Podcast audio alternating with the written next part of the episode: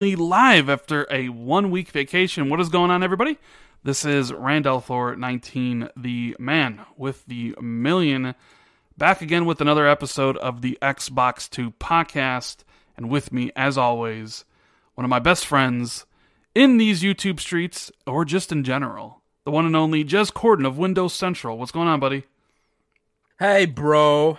I'm doing pretty well. How are you? Doing? Live after a, uh, I'm doing pretty well too. I'm doing I'm doing pretty great actually. It's been uh it's been a very fun, relaxing uh last week. I'm enjoying a lot of gaming, which is so great. Uh but I figured we had to apologize to everybody. We were supposed to do the show last week, and I had asked you the week before when we were doing the podcast, "Hey, are we going to do one because we norm well, we used to do the show on Wednesdays, and then we changed it to Thursdays, and then we changed it to Fridays, and it just so happened that this Friday, this past Friday, had fallen on Black Friday, and I knew you were going to be doing all those deals, and I was wondering if you're going to be available, and you said you were, but uh, I guess you miss under you like did, didn't fully grasp how wiped out it would be for you writing all those uh, articles.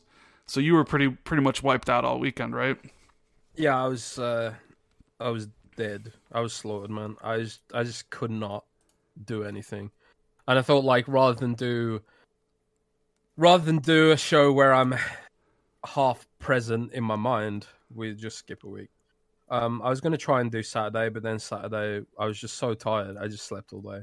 I just Black Friday is just it's the it's the worst time of year for this job. But you know, it's only one day. Well, no, it's a it's a week now. So we have Black Friday week now, and then Cyber Monday. And I wouldn't be surprised if next year we get Black Friday month. Why not? Just Black Friday month. How about that? Yeah, Amazon. Oh well. So we're back. We couldn't miss this week, obviously. Um, although I was a little concerned because I, I, didn't hear from you until late because I was like, oh, I wonder if Jez is still sleeping or, or something. But no, we're here. Uh, we do have basically a lot of stuff to talk about. Uh, two weeks worth of information and topics. Uh, hopefully, we can get to it all. Obviously, um, if we don't, oh well. Uh, there's a lot of stuff really going on here, and, and we'll be talking about everything. If you got any questions or you know things you want us to talk about, super chat's always there. Um, just want to shout out a whole bunch of people already here. We got Lethal Papa. We have Miles, your buddy, over at Windows Central. Uh, I love watching your guys' podcast that you do every Saturday. So, you guys doing one tomorrow? Or sometimes um, it's Miles and you, sometimes it's just Miles. Sometimes yeah, it's, it's Miles not... doesn't ask me to be on the show. You're like I'm not important, to, you know. Um, yeah, like uh, my, it's it's Miles' show basically. I I show up if like I'm not feeling half dead, which is usually the case on a Saturday. But uh, yeah, um, the channel's doing pretty well. Yeah. 20 how many got I think we got 21,000 subscribers now. Ooh. So thanks to everyone here who who supported us and that sort of stuff. We uh I think Miles just put out a video about games we're excited for for 2021. And uh I might be cooking up another Ask Jez Xbox soon at some point. Good. Good. We got yeah. a whole bunch we got we got we got the Ashton Luca here who I've spent a lot of time with recently playing some video games. Jay Stevens, Nine Lives, 2010. Uh, Kratopsy, I always probably say his name wrong. Uh, Hazador, the one, the only, the man, the myth, the legend who does all the timestamps in the comments section after the podcast is over, um, which is a great service that everybody, you know, if you're watching this later, you know, obviously if you're just sitting back, listening to the show, and you're not really concerned about what we're talking about, because I know people don't like when we talk about video games and what we're playing. They're like, don't talk about that. And it's like, what would you rather have us do? Like, not play any video games like other people are out there where they just talk about the topics and they don't actually play anything? Would you would you rather have it be that? Well, like I don't. So like me and Jez, when we originally built this podcast, we said it'd be first and foremost about video games and what we've been playing, and that would be like the beginning of the show but I get I, I, get tons of messages, Jez, whether it's in the comments of the YouTube videos or actually messages on Xbox Live and even Twitter DMs saying that could you please not talk about the video games? And I'm like, why don't you please shut the fuck up? you know what I mean? Uh, So I uh, didn't know what you he does a great service. You know, if anybody that wants to skip around and not listen to the whole thing, he does a great job. So uh, make sure everybody, uh, you know, say thank you to the one and only Hazador. Um, so yeah, I mean, we got a um, man, we got a lot of stuff here to talk about, and I figure, you know, since uh, time is short, you know, we got a lot of topics. We're gonna get right into it. Obviously, we're gonna be talking about Series X update, the PS5 performance outperforming the Xbox Series X and Microsoft actually responding. BioWare seems to be getting worse and worse. Uh, scalping going on here. Master Chief going to be in Fortnite. Phil's promise to the Xbox community. Uh, Microsoft CEO, very focused on gaming. Is Forza Horizon 5 next year? A whole bunch of different topics.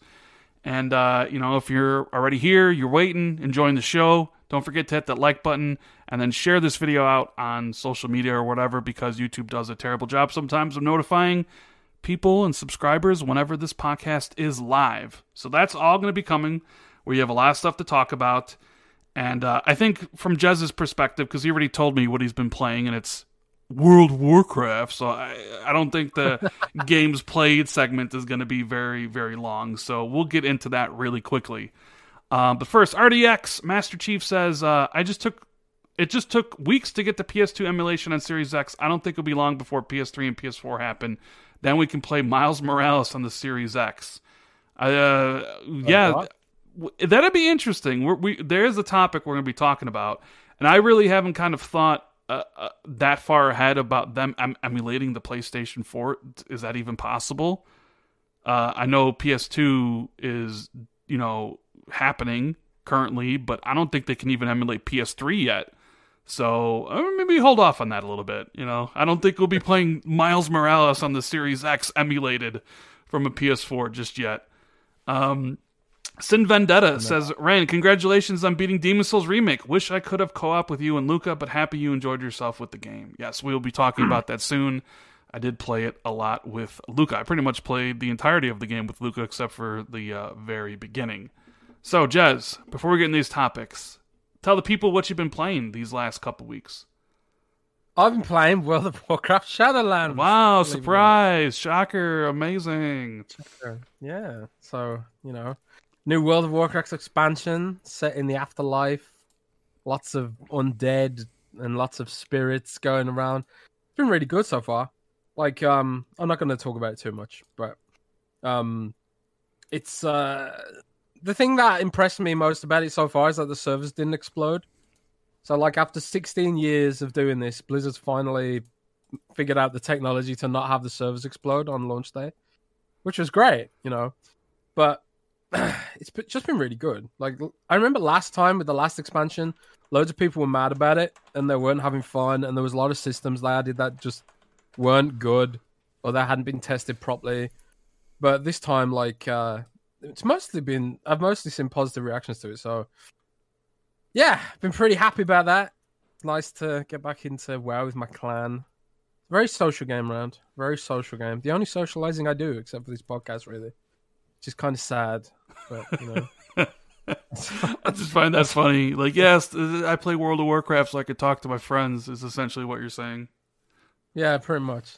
I- I'm in a I'm in a clan, you know, like a guild, and uh, been playing with them for like years at this point. point, and uh, you know, it's kind of like, you know, like uh, if you got a D and D team and stuff like that, you always play with them. The campaigns last for ages. Similar to that, I guess. There's just no there's just no game like WoW that gives me that sort of sense of community. All the other like free to play MMOs and stuff, they just they just don't seem to be as good at that aspect of the game as well. Even though WoW like isn't as good as it used to be at that aspect of the game, but it still feels miles ahead of other games in that space. But it's less of a game for me and more of a hobby at this point. And uh, if I want to empty my head after a hard day writing stupid Black Friday deals, um, that's what I play. There's no there's no better game for it. Mhm. Yeah, that's pretty much all I've been playing. Um, other than um, Star Renegades. Uh, Is that the name of the game? It, it right? it came out recently on uh, Game Pass for console, even though it was not on PC before. It's like a RPG. Yeah. It's like a roguelike RPG or something, right? With some Yeah, cool, uh, like, cool, uh, um, like animation and cool, like uh, uh, art style. look like? Yeah, it's like um, it's like uh, ah, man, it's, it's kind of hard to describe. It's got like this pix- pixel art style that's sort of reminiscent of Final Fantasy Six, maybe, and stuff like that. Uh, it's really um, it's just awesome. It's just an awesome game. Uh, the way it looks, but it blends like pixel style with modern lighting.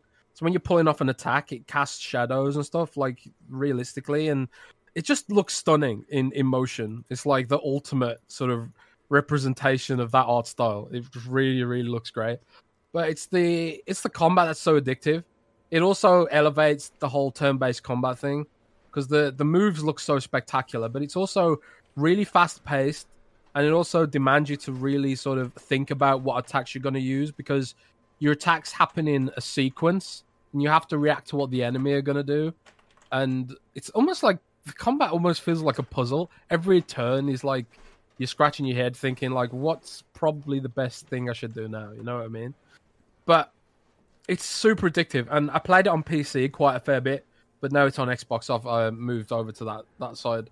But it's on game pass and um, if you like you know turn-based games and the ro- the roguelike aspect of it is that like every time you die you time travel to another de- another parallel universe to try and defeat defeat the enemy in that universe instead. Because like otherwise the universe gets destroyed or whatever. So like that's that's the roguelike aspect of it. And also you br- you bring your intel from that other parallel dimension to make your characters more strong and stronger in the next version of the world you know what i mean? But it's super addictive it's super stylish it's on xbox game pass. Give it a try. It's just you got nothing to lose if you're on game pass so. That's true. yeah, that's pretty much all I've been playing. Um, what have you been playing? I suppose you've you've you've already said you've been on that that Demon's Souls train. Yeah, yeah. So, um, you know, I ended up finished finishing up the Pathless on PlayStation, which I really enjoyed, and then um, I played Demon's Souls. I wasn't sure if I was gonna play it or not. I was like, well, uh, people tell me it's very much like Dark Souls, more slow plotting, um, which I don't really care for. I really loved Sekiro because it was fast paced. It was very much like get into the fight, and it was all about like parrying and uh, being offensive. And Bloodborne was was essentially the same way. Bloodborne was all about going on the attack, um, which I really enjoyed. Uh, Demon's Souls and Dark Souls were a little bit more slower in nature. Um, so I was like, you know what? I got nothing else really uh, like on plate. Like it was like I played everything I wanted to on PlayStation. The one game I had left was Demon's Souls. So I was like, all right, I'll play Demon's Souls, and then I'm done on the PS5 until you know the next game comes out, like Ratchet and Clank or something, right? So um, I played uh, the first section. I beat the first boss, and one of the things I'll say about the game is it's it is visually it is ridiculous. One of the best looking games I've ever seen. And I, it's it's also a game that has two modes, obviously quality and performance. And once again, I can switch back between both of them. And I do not understand how anybody plays any of these games in 30 frames. Like I don't I don't understand how someone could sit there and flip through it and try to play that game at 30 frames and then flip to it at 60 and being like, yeah, you know what? I'm gonna play it at 30 frames. Like I, I, I tried it in all these games, flipping back and forth. 30 flame 30 frames feels like trash after you've been used to 60 frames. Dude, Um, it's like you have to remember th- these games got popular on 30 frames. I know they did, and like that's one thing people are, are accustomed to 30 frames because, and I think you've even said this. We've essentially, you know, the last generation or whatever, you're on these these really crappy CPUs that really couldn't do that. So the vast, vast, vast majority of games out there were all 30 frames, especially the the uh, open world ones, right? And then you know, like yeah, Call of Duty runs at 60, but now that the vast majority of these games coming out have performance modes or just run at 60, it's like I never want to go back to 30 frames ever again. Ever again. Uh like this whole generation, even though it's it hasn't even been a month yet, has essentially uh spoiled me. Like I can't go back. Like I need 60 frames in virtually every game I play, and I need these fast load times. So I know there's talk about disappointments, and I don't know if you saw the Forbes article, which we'll talk in a little bit, but 60 frames all the way, baby. I don't know how you could choose otherwise. Like, share, yeah, the game looks better in, you know, quality mode in 4K or whatever it is, but the visual, but like losing that the frames isn't worth the visual upgrade or isn't it's not like that drastic of a difference. Like sure i can tell looking at my tv when i switch between both modes that yeah it looks better in the quality mode but i i can't give that up uh to sacrifice the frames. And i know this is like the pc master race has been talking about this for a long time and i get it. And i've always even even when when the one x came out i was always someone who basically said we need 60 frames on next gen.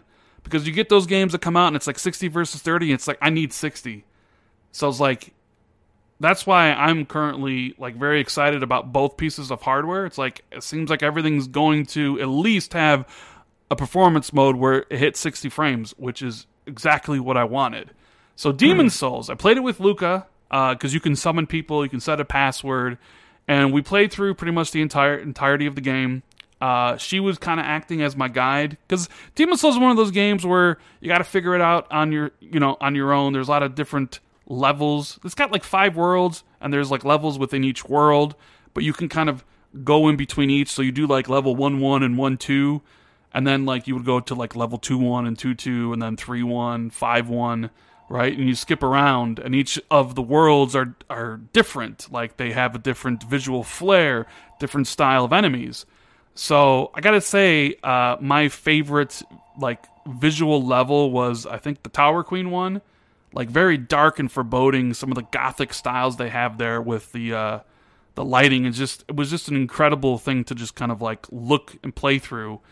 Um, and I played a mage, uh, so I I was told that like hey if you really want to uh, have an advantage, maybe not necessarily at the beginning, but like later on, you can play as a mage and that definitely did help because by the end I was I was destroying enemies. So Luca would kind of like show me where to go, be like, okay, we're gonna go here, we're gonna do this. She really wouldn't uh, attack enemies very much because she was already kind of overpowered from her first playthrough because she got the platinum, and I think she's on like her third playthrough. And um, you know, and we we just had a great time playing the game. And she would like explain all the lore to me, and, and there's some pretty cool stuff in that. And some of the boss fights is, uh, were incredible. Like the Manta Ray boss fight uh, in the storm, the Shrine of Storms, I think it was called. Like that boss fight was visually spectacular, and the mechanic was great, even though it was a gimmick boss fight. Um, I will say maybe some of the down downside of as like mm, a few of the boss fights were gimmick, where like there was one against a dragon that you had to stealth through, which I didn't particularly care for. Um, even though it looked amazing, but for the most part, I really enjoyed my time with Demon's Souls. Will I ever play it again? I don't know. I mean, I own the game. Maybe one day I'll, I'll want to go through it on my own completely and play a, a, melee build or something like that. So we'll see. But I am, um, I'm happy that we uh, we had a chance to play even though we had to go through some rigmarole to get the uh, conversation uh, working. Because I have Astro A50s that I have on my Xbox that I can also use on PlayStation, which I did on the PlayStation 4. But when I tried using on the PlayStation 5, Luca would hear herself repeated, so it was pretty annoying for her. So the first time we played through it, she had to like, you know, hear herself basically echoed. And then the second time we played it, we ended up just being on a party on Xbox and then playing on PlayStation. And sometimes her headset would die, and she would, you know, I'd be talking to be like, Luca, what are you doing? There's this big guy coming at me. You know, I need help. And uh, and then the third time we just used the Xbox, we just used the PlayStation controller to talk, which is really weird hearing someone else's voice come out of a controller. And not only that, like you talk into the controller. You a, did you never have a 3DS? No, I didn't. you, you really asking me if I had a 3DS? Oh man, come on! I, it's part part of me just thinks you pretend to Nintendo to act cool. No, and then no, secretly no, no. You, you go to bed and you cuddle your Mario plushie and you you know you, you tend your crops on on Animal Crossing like that. That's what I think you secretly do sometimes. No, no, no. no. Am, I, am I off the mark? No, you're completely off the mark. I've owned like I, no, I never owned a 3DS. It's just it's just really weird. So that's Demon's Souls. Um, I gotta give a shout out to Face. Uh, he had super chat and said, "Hey, what's up, Brandon Jez? Are you guys surprised of how things turned out with the PS5 for Series X performance so far?" Um, though that's actually a topic, so we will answer that question uh, when we get to that point. But thank you for the support, brother. And um, we have one from Shibi's Inevitable. First time catching you live. Keep up the great content and streams. Well, thank you. Thank you for check- checking out the show. Um, you know, there's been a bunch of people who've subscribed recently, so maybe a lot of them are checking it out. So if it was your first time here, if it's your first time here, make sure you say hi in the chat. Um, for the most part, we have some awesome people here. There's always trolls, you know, there's always trolls. Like, don't you guys, don't you guys have something better to do than just troll? Like, I don't know. I, I honestly don't know. Like, I, I couldn't be bot like I wouldn't, couldn't imagine going into someone else's chat for something I didn't care about to sit there and troll. Like, honestly, I think you're pathetic, and I think you don't really. Your life must really suck if you want to come here and just type troll comments. Like, it must really. It means to me that you have nothing else important going on in your life that you'd rather sit here and troll people. But hey, uh, that's just my opinion. Don't get uh, don't get don't get uh, upset about it. Am I am I wrong on that, Jez? Like I I never go like I don't listen to people I don't care about. I don't like I don't go in the PlayStation uh you know chats and and talk about uh anything. Like I just don't care. Like and it's it's so funny that you have some people in here that will come and try to troll, but it's like why don't you try doing something more productive or something better? Like it really must bother you that there is an Xbox podcast that's going on here and that you had to come here to show show these filthy Xbots what's up. You know what I mean? I, I'm just numb to it, man, because it's like you say, they, they don't have anything better to do in their life. So yeah, it is what it is. I don't even, I don't, it doesn't even register with me anymore. I'm completely numb to it. Completely but, numb to it. You know, you know, it's, it's just, it's just so funny to me. But yeah, Face says, "Are you going to put up impressions or review video for Series X and PS5?" Actually, yeah, I do have one coming for the PS5. I actually have the thumbnail made and ready to go. I just need to sit down and record. So that'll probably be coming hopefully this weekend. I was planning on Sunday, and I'll probably have another video out about the Series X uh, later this month. So those those are a couple things um, that are planned. We got a lot of we got you know. There's always videos coming out. Like sometimes I'll, I'll I'll wake up and I'll be like, do I make a video today? And then sometimes I do. Um, Capano says you're giving the trolls attention right now. I, I'm just basically telling the trolls that they suck and that their lives are horrible and pathetic.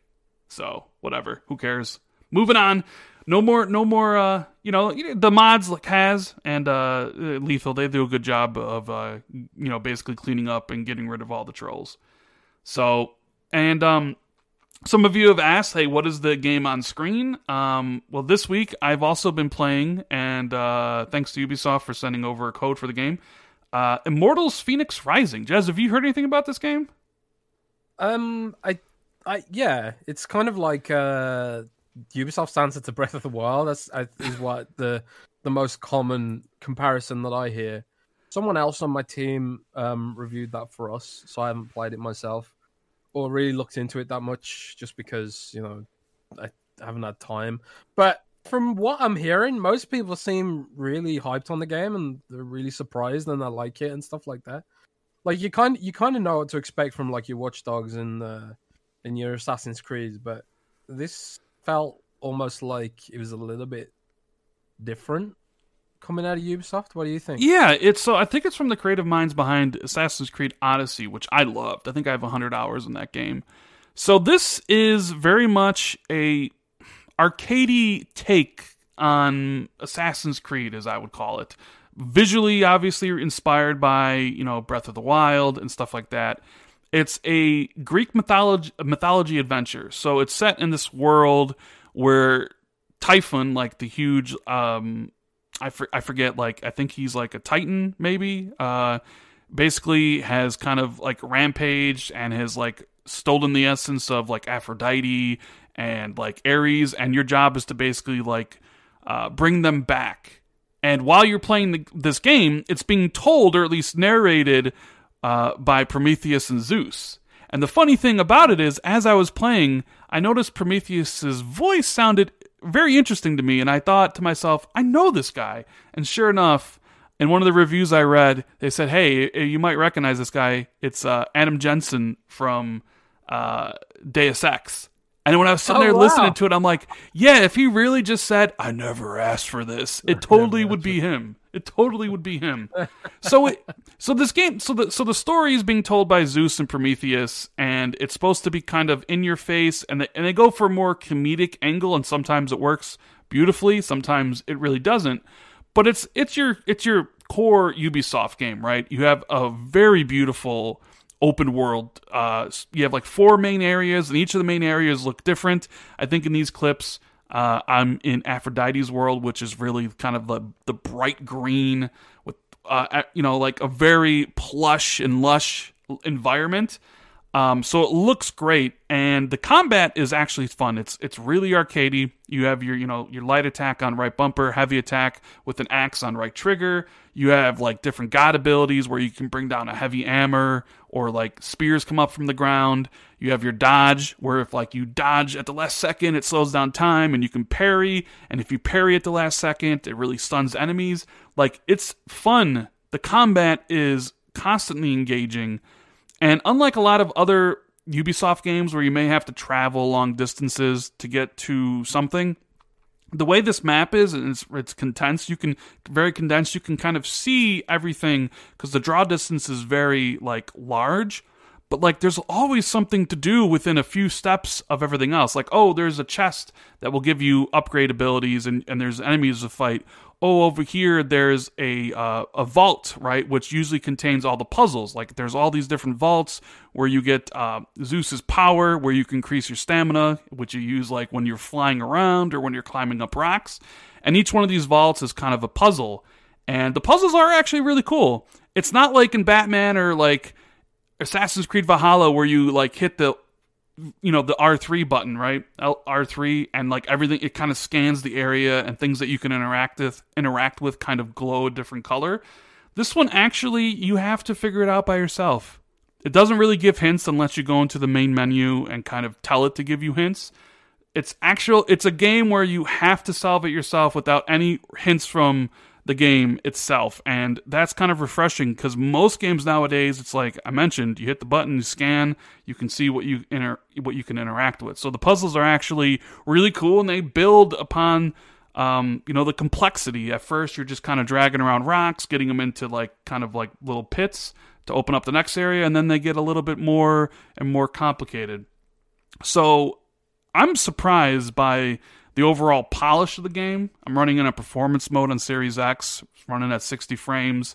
Uh, the story is kind of, um, it's just really light and cute, and I I really enjoyed the Greek mythology because like they really they kind of delve into it with you not knowing anything ab- about Greek mythology. So they kind of explain who the gods are and some of the, the you know the great myths around that pantheon and I don't know, it's just it's just a really cool experience. Like I'm only ten hours in. Um, I'll probably give my definitive verdict on the game, you know, next week when I finish it because I want to get it done before Cyberpunk comes out. But I am really surprised at the quality of uh, Immortals: Fenyx Rising. I think it's definitely worth checking out.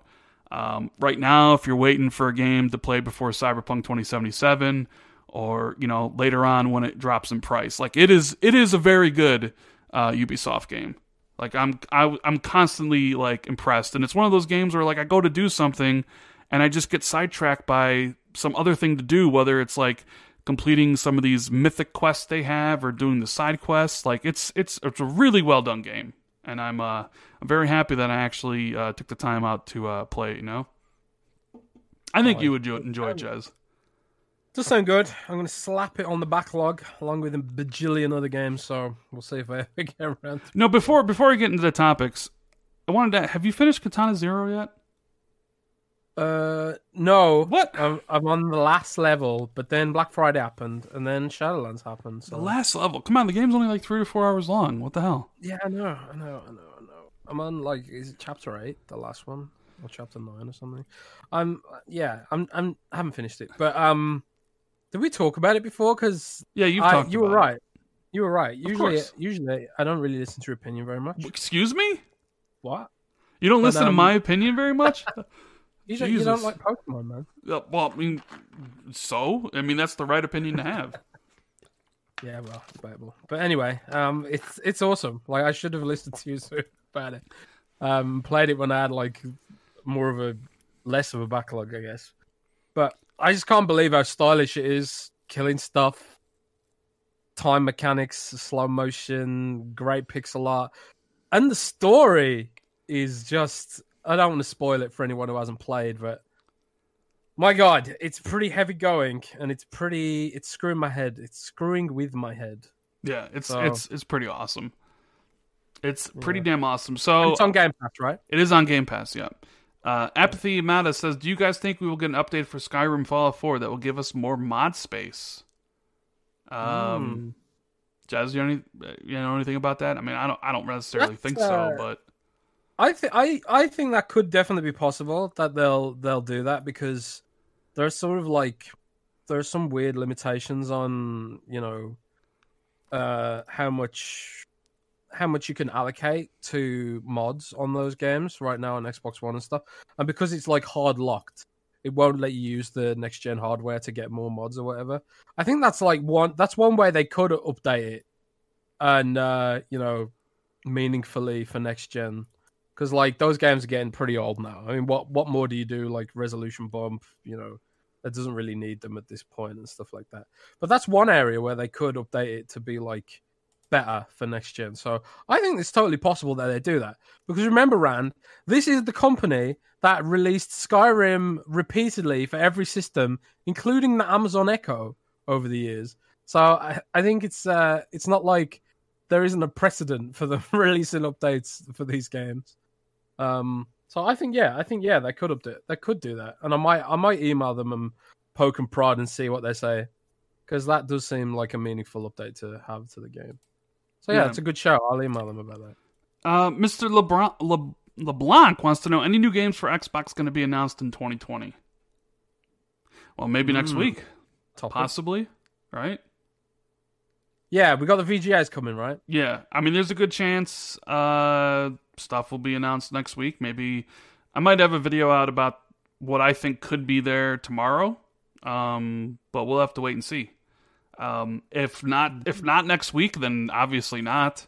I really do think next week though, Jez. Uh, there's no XO this year, um, so I do think Microsoft will have at least one new game announcement. Uh, Phil Spencer is going to be sitting down with Geoff Keighley, uh, I think before the show. Um, so I, I do think there's a good possibility there is a new game that gets announced uh, on Thursday next week. As for what it is, I don't know. Could be anything. Um, anyways, uh, Killer ZA says, "Will Microsoft Xbox ever get the Activision COD deal back, and or will they get an exclusive Battle Six Battlefield Six deal with EA? Xbox is missing out." Um, I believe Xbox has had the Battlefield deal for a couple years, ever since uh, Activision has gone with COD. Um, I don't But the thing think they don't. They never do these kind of aggressive deals like what Call of Duty has. Yeah, they have like marketing and they put like Battlefield on Xbox or whatever, but they never do like exclusive DLC or time DLC or anything like what the kind of thing we've seen with COD, the kind of thing we saw with Destiny. And will they ever do that for Xbox? I think not. It's not a case of money. It's a case of philosophy. Phil just doesn't want to do that. He doesn't want to. He doesn't want to cut those kind of deals anymore. And um, even though, like to some some extent, I agree that it's it's it's pretty bad when PlayStation can literally sit there and say, "Well, Call of Duty is better on PlayStation," and here's some empirical evidence to go along with that. It's kind it's kind of bad because it's one of the biggest franchises of all time, and uh, even though I don't really care for it, millions and millions of people do. So what do you do? You know, do you do you give Activision loads of money and you know accept the markup on that because Microsoft would have to pay even more than what Sony's paying for it. And do you pay that money or do you put that towards making your own games and your own exclusives? So I don't know. It depends what it depends what you think because it's not like there's like an infinite wellspring of cash that Microsoft wants to allocate to this stuff. I mean, they could, but they don't necessarily want to. So, would you rather have that money for exclusives games and hiring people into your portfolio, or would you rather send it to Activision so Bobby Kotick can buy a new yacht? You know, it's literally marketing money is literally going nowhere. You're giving Activision free money to give to their shareholders so they can buy like an extra gold toilet for their mansion and stuff like that. It's kind of disgusting when you think about it. So I personally wouldn't want Microsoft to waste money on these kind of deals because Activision can go fuck itself. well, yeah. Well, to answer that question about will Xbox ever get the rights back, I don't think so. I think Call of Duty and Activision are interested in uh, partnering with uh, whoever is essentially the leader or the market leader. Now, maybe that changes. Maybe in eight years, you know, XCloud takes off and uh, Xbox as a brand is bigger worldwide than PlayStation because of it, which I doubt happens, but you never know what the future holds. Maybe then. But I mean, like, Microsoft had the deal when they were number one, at least in the US, right? Like, back during the 360 era, Microsoft was dominant, especially over the PlayStation 3, and it made sense. Uh, but hey, PlayStation 4 came back and uh, they sold more, and Activision partnered up with them. And Sony isn't like like Jez said, isn't like Phil, where Phil's like, I don't want to lock people out of content. They're more than willing to lock people out of content. That was part of their whole strategy with the PS4. Like Destiny, you wanted the complete Destiny experience, you needed to be on PlayStation. Same thing with Call of Duty. Like they went after essentially Microsoft's market that they brought up on the 360 and then tried taking that away from them. And it worked for the most part, and they're still doing it. Although Activision's model with Call of Duty has changed. Like it used to be a map pack every three months with four maps. Now, because of the way shooters are and because of the free to play market, everything has to be free. Like there has to be the same amount of maps and everything for for all uh, you know uh, platforms, right? So what do you now give? in battle? We're now in Battle Pass land. Yeah, so it's like Which uh, it's Sea of it's Thieves has announced it's getting a Battle Pass. yeah, Sea of? Thieves getting the battle pass and getting seasonal updates, and they what just announced that their um uh 2020 they had like 11 million players join like just that year. So Sea of Thieves after the rough start uh, seems to be really uh, finding its footing, and they said that the, PUBG of 2021. you ended up being right. You just were off on the year. I guess, right? Because I you can imagine now. I bet you Sea of Thieves probably has more players than PUBG at this point, right? Yeah, maybe. Right? You Well, were, you not if you if you count PUBG on mobile, probably, oh, probably not. Yeah, Well, PUBG on on Xbox, maybe. PUBG and probably on consoles. Period. So no, I don't think Xbox will ever get it back. Uh, and they do kind of team up with Battlefield because it's the other shooter. Um, and Microsoft pretty seems to have a pretty good relationship with EA. Uh, you know, they got EA Play on Game Pass, and I think we have a new Battlefield coming next year. So I would assume God, Microsoft would have the the marketing for that. So I miss Battlefield, man. I miss it. Battlefield Five wasn't very good. I mean, it was okay. It just wasn't I- wasn't great. I go back to it every now and then, but man, I remember like back in the day, like my friends would get home from work and we are all excited about playing Battlefield Bad Company 2, Mhm. and then we are excited about Battlefield 3, Battlefield 4, less so Battlefield 1, and then not at all Battlefield 5.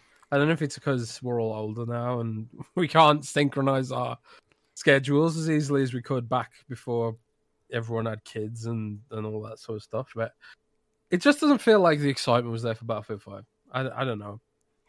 I really hated that mechanic where you die on the floor and then EA were like, oh yeah, we're going to make it so you can drag people into cover. And they never did. So that was weird and annoying. Yeah. Alas, I Uh. I need to address something really quick. Uh, someone said, Mike J says, if this is an Xbox podcast, stop with the PS5 stuff. We do not care. 99% of us just buy one console. Start a new channel for PS5 if you can't stop talking about it. Listen, I don't care that you don't care about what I play. If that bothers you, just unsubscribe from the channel and never come back. We've been doing this podcast for 155 episodes. It was just, hey, a, a, listener, stick figure, named the, the name of the podcast, the Xbox 2, because it's just me and Jez. But anybody listening to this show for any significant amount of time knows that we talk about whatever the fuck we want to talk about. And whatever we're playing every single week, we talk about. And that just happens to also be PlayStation stuff. And if that bothers you, then don't let the door hit you on the way out, buddy. I'm not going to stop talking about video games just because I don't want to hear about PlayStation 5 stuff. Grow up. Jesus Christ. You believe this shit? this is this kind of shit I'm talking about. console war, man. It's console war. These games are just games. It doesn't matter what platform they're on. I've probably spent more time on my PC than my Xbox in the last month by by a country mile. I just play where the games are, and right now the games are on PlayStation. All the exclusives are on PlayStation. It's just if you if you want to cry to someone, cry to Microsoft, who didn't give you any exclusives for the launch of this console. I mean, it's it's not it's not about that. It's just like it's a podcast about video games. Well, I'm just we- saying, we like, are 90 more we- we are- play on Xbox. We'd be talking about it, but there's just nothing to play. Well, I mean, there's nothing to play. Well, he, he, in the in the coming weeks, it'll all be about Xbox because I have nothing to play on my PlayStation. But like the idea that Yeah, like I'm just saying that's the way it goes. I know, Nothing I just play right now, and there'll be something to play later. I just I, I always just find it weird. Like, don't talk about PlayStation, talk about Xbox. It's like I'll talk about whatever I goddamn well want to talk about. It's my podcast or our podcast. It's my channel. I talk about what I play, what I like. Uh, so if you don't like that, then too bad. I'm sure there's other channels that only talk about Xbox and trash PlayStation 24 7 that you can go enjoy. So see ya. Um, RDX says uh, D Batch's PS5 is artifacting. Uh, that's interesting. I, I will say I've had a lot of uh, system issues with the PlayStation 5. Uh, quite a bit. Uh, more so than I had with the Series X. Like, I've had the system crash quite a bit. Uh, I'll talk about that in my review, but like, uh, The system. What do you mean by system crash? Like the whole thing crashes and you have to restart it. I've had the the the, the it rebuilding the database uh thing where it like it, you're playing a game uh and boom it just kind of freezes and then it just you need to turn it off and when you turn it back on it rebuilds the database and stuff like that like um so no. No, yeah. Yep. Maybe I maybe I I- should just like stop reading the chat because uh, there's there's people just trying to do it. But whatever, we're done uh, with all that stuff. I don't know what it is. I don't ignore know. People just like you know PlayStation Five. Don't talk about it, and it's like, oh my god, really? Are you that pathetic? I guess so. So, anyways, moving on from that. Um, let's talk about since we're since we're done with the games, right? Which, if you're enjoying the show, and I don't know why you, you shouldn't be, make sure you hit the like button, the subscribe button if you're new, and notification bell, all that good stuff. Um, I we kind of I, I mentioned this to you before the show, and I, I've seen a bunch of people bring it up. They want to talk about the Perfect Dark rumors, Jez. Perfect Dark. Yeah, Okay. the initiative game. There was an article that came out from forget what website, but it was quoting our buddy Mediocre Ed of Xbox era. you know, um, oh yeah.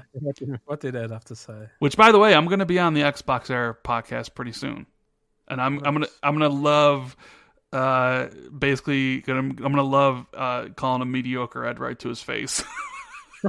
it's gonna be great. Um, he basically said that um that the initiative's AAA game is going to be released in episodic format, and its story is set in the same universe. And he basically said something along the mm. lines of like all these episodes of Black Mirror are linked to each other. They take place within the same universe. And when I talk about the initiatives game, I'm not saying exactly like Black Mirror, but it has that Black Mirror like aspect around it. And he says, "quote I know the word episodic has been thrown around." So, and he thinks that when it gets announced, he thinks I don't think the internet's going to react very well. This is going to be bad, a level of bad where people give up on Xbox Game Studios. Fanboys are really going to get upset. So, uh, I know people wanted us to address this, and we've talked about Perfect Dark before, um, which it's not Perfect Dark, but it is. Uh, it's set in that universe. Like I don't know what the what the thing I know about the game, and I know this for a fact. Well, I shouldn't say that because I don't know anything for a fact, but I had heard that it was a third-person stealth action cyberpunk game, right? Um, Yeah. and I had heard that That's Cyberpunk the genre, not the game.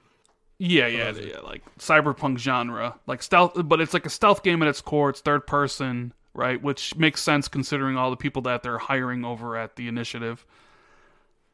I did hear the word um, uh, seasonal, seasonal content uh, being thrown around.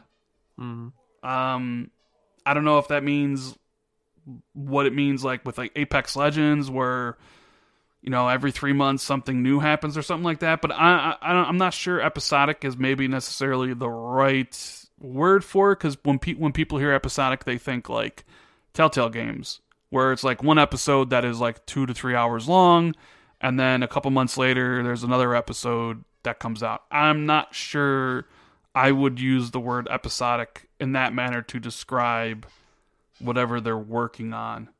If you catch my drift, I don't know. Mm-hmm. Um, it's I think a lot of I, the game is obviously shrouded in mystery.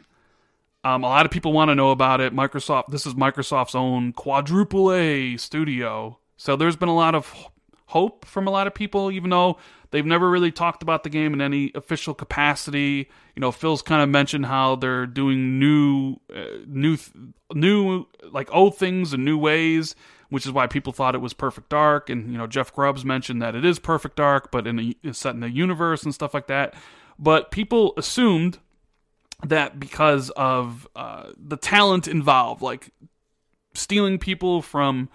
Uh, Sony Santa Monica that do God of War and Naughty Dog that have done Last of Us and Uncharted and people from Rockstar, all these people from all these big studios located over in Santa Monica that Xbox was essentially creating uh, what people would describe as Xbox's Last of Us or Xbox's Uncharted, like a third person AAA cinematic, you know, 15 hour game, right?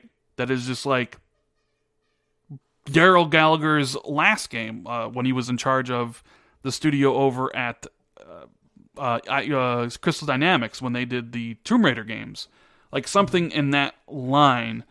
And uh, I don't know if that's perf like really accurate.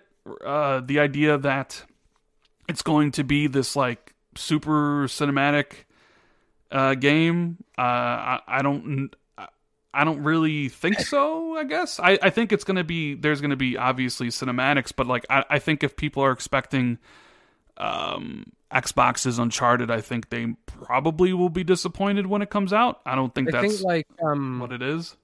Yeah, like when originally when the initiative first came out, one of their one of the rumors was that they were working on a quadruple A game because they they listed in their LinkedIn profile bombastically do you want to make the next gen quadruple A game or something like that? I'm paraphrasing, but that sort of like already sent people's hype level skyrocketing. But like from what I've been hearing myself more recently, and uh, to be to be fair, they're completely on record about this, is that they want the initiative to be a, a, a smaller, more nimble studio that like um isn't necessarily going to be, you know, the sort of the studio that makes the God of War killer, quote unquote, or the Last of Us killer, that I don't think this studio is going to be that. I think they're going to be working on experimental formulas similar to like what Special Ed's saying, you know, and what you were saying. I don't think this is going to be an open world cinematic action game studio. I don't think this is going to be the big the big studio silver bullet that everyone's been hoping for or whatever to to be to be Microsoft's answer to uh, answer to like uh, you know the God of War devs or you know Naughty Dog or whatever. I would very very seriously keep your expectations in check. You know, I'm not saying they're going to make bad games. I'm just sort of like I'm sort of seeing them more in the vein of Remedy now, rather than uh, you know Naughty Dog, personally. So that's where I'm at with with them, based on rumors that I've heard and things that I've seen. Yeah. So it's just it's just it's just people get their expectations uh you know they, they see everybody that they're hiring and they like oh my god this is a quadruple A studio Microsoft's building it they're definitely going to make this huge Last of Us type game and uh, we don't really know what they're making and people um I guess it really depends whenever it gets revealed and what the game is when they officially start talking about it. Because there is, there's a lot of like, is it episodic? Is it seasonal? What is that? Is that true? What does it really mean if it is? Um, I think people just want to know what the game. They want to know what the game is, and then what like all that stuff is about. So maybe we see it at the VGAs on um, Thursday, and maybe they start talking about it more openly. Um, but I mean, some of the stuff that he talks about is has fallen in line with things that I've heard, but like I've only heard a few things, so like I'm not saying like I, I, people people think episodic means horrible, but I, I don't necessarily think it means uh, episodic in that nature. I think I think what they're doing is is kind of what he mentions. Like Black Mirror is a show that has episodes that like they aren't linked to each other, but they are linked overall. Like it, it I don't know. We'll we'll just have to really find out. But people wanted us to talk about it, so yeah, the initiative game. Um, we'll find out soon, I think. Um, RDX says some people are talking about Halo Infinite being episodic too. Um, as far as the campaign, I mean they've they've talked about. I mean, Jez, you've talked about how like they're basically it's basically going to be like Master Chief Collection, right? Where they just one day uh, they just add like another chapter to it or something. Um, I haven't I haven't talked about that. Like I don't I don't know if that's what they're doing, but like I've speculated that that's something they could do or you know make it sort of Destiny like. I think the a lot of the industry seems to like Destiny's formula. Like even even World of Warcraft to some degree does that now, where like they have like uh there's two in World of Warcraft. There's two different types of quests now. There's like a campaign quest, and then like you know just a regular sort of regular quest, which I guess a side quest now. And then like every update, every patch, every few weeks, they add more campaign quests, which sort of push the story forward towards the next like big updates and stuff, which you get for free because well, because World of Warcraft subscription based. So like some of the patches for WoW are like bigger than expansions that you get for Destiny, which you pay sixty dollars for. But that's a whole nother discussion. But I think like the, this idea of an ongoing story that gets perpetually updated is something that the industry kind of likes because you got to remember we're moving away um, this whole idea of units sold and more towards engagement. How many people are engaged in your platform? You know, because if you've got people engaged in your platform, then you can upsell to them. You know, you can upsell, you know, services, merchandise, subscriptions. You know, they they tell their friends who might also get involved and pay for all that extra stuff. You know, merchandise, subscriptions, services, whatever um, that's more the name of the game now. We're moving towards an engagement based gaming ser- game as a service thing. Look at Grand Theft Auto, man. Look at Grand Theft Auto. I keep having to remind myself that that game launched on the 360. It's just crazy, like what they've done with that that game as a service. I know it's like multiplayer sandbox and it's a little bit different, but that's the kind of like that's that's what they're going for now with everything, like even single player games. You know, that's what they're going to be going for with Cyberpunk. Cyberpunk's going to have multiplayer as well uh, which is something people are forgetting. So, um, and also like the you know they might they've already they've already confirmed they're going to add more story quests to Cyberpunk in in uh, in as part of the service and stuff like that. I don't know, but anyway, um, maybe it's going to be an experimental sort of game that's sort of like a platform or something like that. I have no idea, but like you say, we're going to find out sooner rather than later. I think. Yeah and all these rooms will be put to bed. But for anyone expecting it to be Microsoft's answer to God of War, I don't think you're going to be pleased with what comes out of it. Uh, Nathan says if it's a double A game, Phil deserves to be roasted into oblivion. I think it's just more of a game that the studio wants to make. I don't think Phil tells any of the studios what to do. Yeah, you gotta remember Phil. Phil runs the business. He doesn't run the gaming stuff anymore. That's Matt Booty. So you know, Matt Booty's job is to sort of manage what the studios do and you know deliver, deliver on that all important KPI, which is that sexy engagement numbers, South. So um, that's what you know. This is the way the industry is now, and uh, that's what people want. Apparently, you know that's why you know millions and millions of people play mobile games that get updated and have battle passes and stuff like that. That's why Fortnite's a massive game and all our all our favorite publishers they want that kind of audience, you know. But the the thing about Game Pass is that to uh, have a subscription service that gets everyone involved is you've got to have every single type of game. So that's the one saving grace, I guess. And that's why, like, you know, Microsoft bought, bought Bethesda in the first place, is to have those kind of games in its service. But expecting, at least when it comes to initiative, I do not think it's going to be this kind of big answer to God of War that a lot of people were hoping for. Right. So, yeah. Um, Microsoft did make an acquisition recently, Jez. Yeah. Smash.gg. It's over. The Like- console war's over, baby. They got Smash. so I this is less Xbox and more MSN news, I think. Mhm. Because um, I don't know if you saw, but MSN News has now has an esports section now, and they some someone at Microsoft is convinced convinced whoever runs MSN that esports is a, a thing worth covering.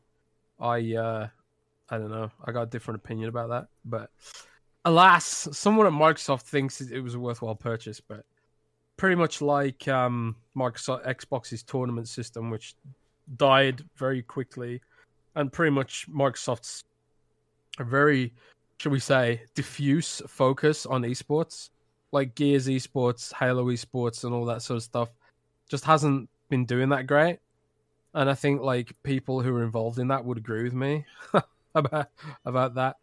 Um, Microsoft, I don't know. Microsoft's idea about what esports is might be very different from what Xbox's idea of esports is. So, I don't think this. I think this is a big nothing burger for as as pertains to Xbox. yeah, I think it's a whole bunch of nothing as well. Yeah. I mean, my, Microsoft tried their own like esports thing. There was like tournaments or whatever. Remember that? It was like Mhm. in the Xbox Dash, and nothing really ever came of it. Yeah, I don't think Xbox as an entity cares about esports. Um, they see it as a marketing tool, and they don't really. s- Well, I mean, everyone sees it as a marketing tool. The only reason Activision does it, they don't care. Uh, You think Activision? Do you think Bobby Kotick gets out of his like satin sheets and you know sipping his like you know super expensive coffee in the morning? Do you think he he logs on to the latest esports news and checks out what FaZe Clan have been doing recently. They don't give a crap about the sports and the competitive stuff. It's all about the marketing. It's all about Overwatch marketing. It's all about those sponsorships. They don't. They don't give a damn about their esports stars. They don't give a damn about these kids who think that like you know they're going to have a career out of it and whatever. They don't care about any of those people. They don't care about the announcers. They don't care about any of the employees. For them, it's nothing to do with the competition. It's all about the what how much marketing they can get out of it, how much sponsorship they can get out of it, how much merchandise they can sell. I don't give a crap about any of that stuff. So like esports is still in, very much in this sort of nascent stage right now where there really does need to be there needs to be a publisher who actually does care about that stuff. Step up and actually make it into a sort of realistic competitive platform because right now it's just sort of this quasi marketing system that isn't really in the spirit of competition at all. I don't think, and uh, I don't think this Smash GG thing is going to change that at all. But who knows? Keep Yeah. an eye on it if you care about esports. But I am, I don't think it's a big nothing burger. Um, so let's talk about uh, let's talk about uh, the Xbox Series X versus PS5 performance. And the only reason we're bringing it up is because Microsoft actually responded about it, right, Jez? Um, I think Tom Warren wrote an article basically detailing all the digital foundry analysis that had come out, uh, saying that certain games run better on the PlayStation 5. And, well, that wasn't supposed to be the case. You know, Microsoft marketed the Series X as the world's most powerful uh, console, and people thought, hey, you know what? Uh, that means the multiplats are going to run better, but it that hasn't been the case. I mean, like you know, some modes the Series X does run better, but then other modes, uh, you know, the PlayStation Five runs better. So, uh, for Tom's article, um, they did respond, and they basically put it on the developers. He the, the quote from Microsoft was, "We are aware of performance issues in a handful of optimized titles on Series X and S, and are actively working with our partners to identify and resolve the issues to ensure an optical an optimal experience." As we begin a new ge- a new console generation, our partners are just now scratching the surface of what next gen consoles can do, and minor bug fixes are expected as they learn how to take full advantage of our new platform, and we are eager to continue working with developers to further explore the capability of Series X and S in the future. So, what does that mean to you when Mm-hmm. Microsoft comes out and basically lays the blame, right? Because am I reading that right? Like they kind of lay the blame at the developers because hey, it's a new it's a new platform. They're just scratching the surfaces. There's some bugs. Um, what do you think about Microsoft's response to uh, PlayStation performing better in some games? It's a very, it's a very PR response. You know, it came straight, that came straight out of marketing or whatever. It's not necessarily like uh, I'd, pro- I'd expect Phil would probably say something completely different, right?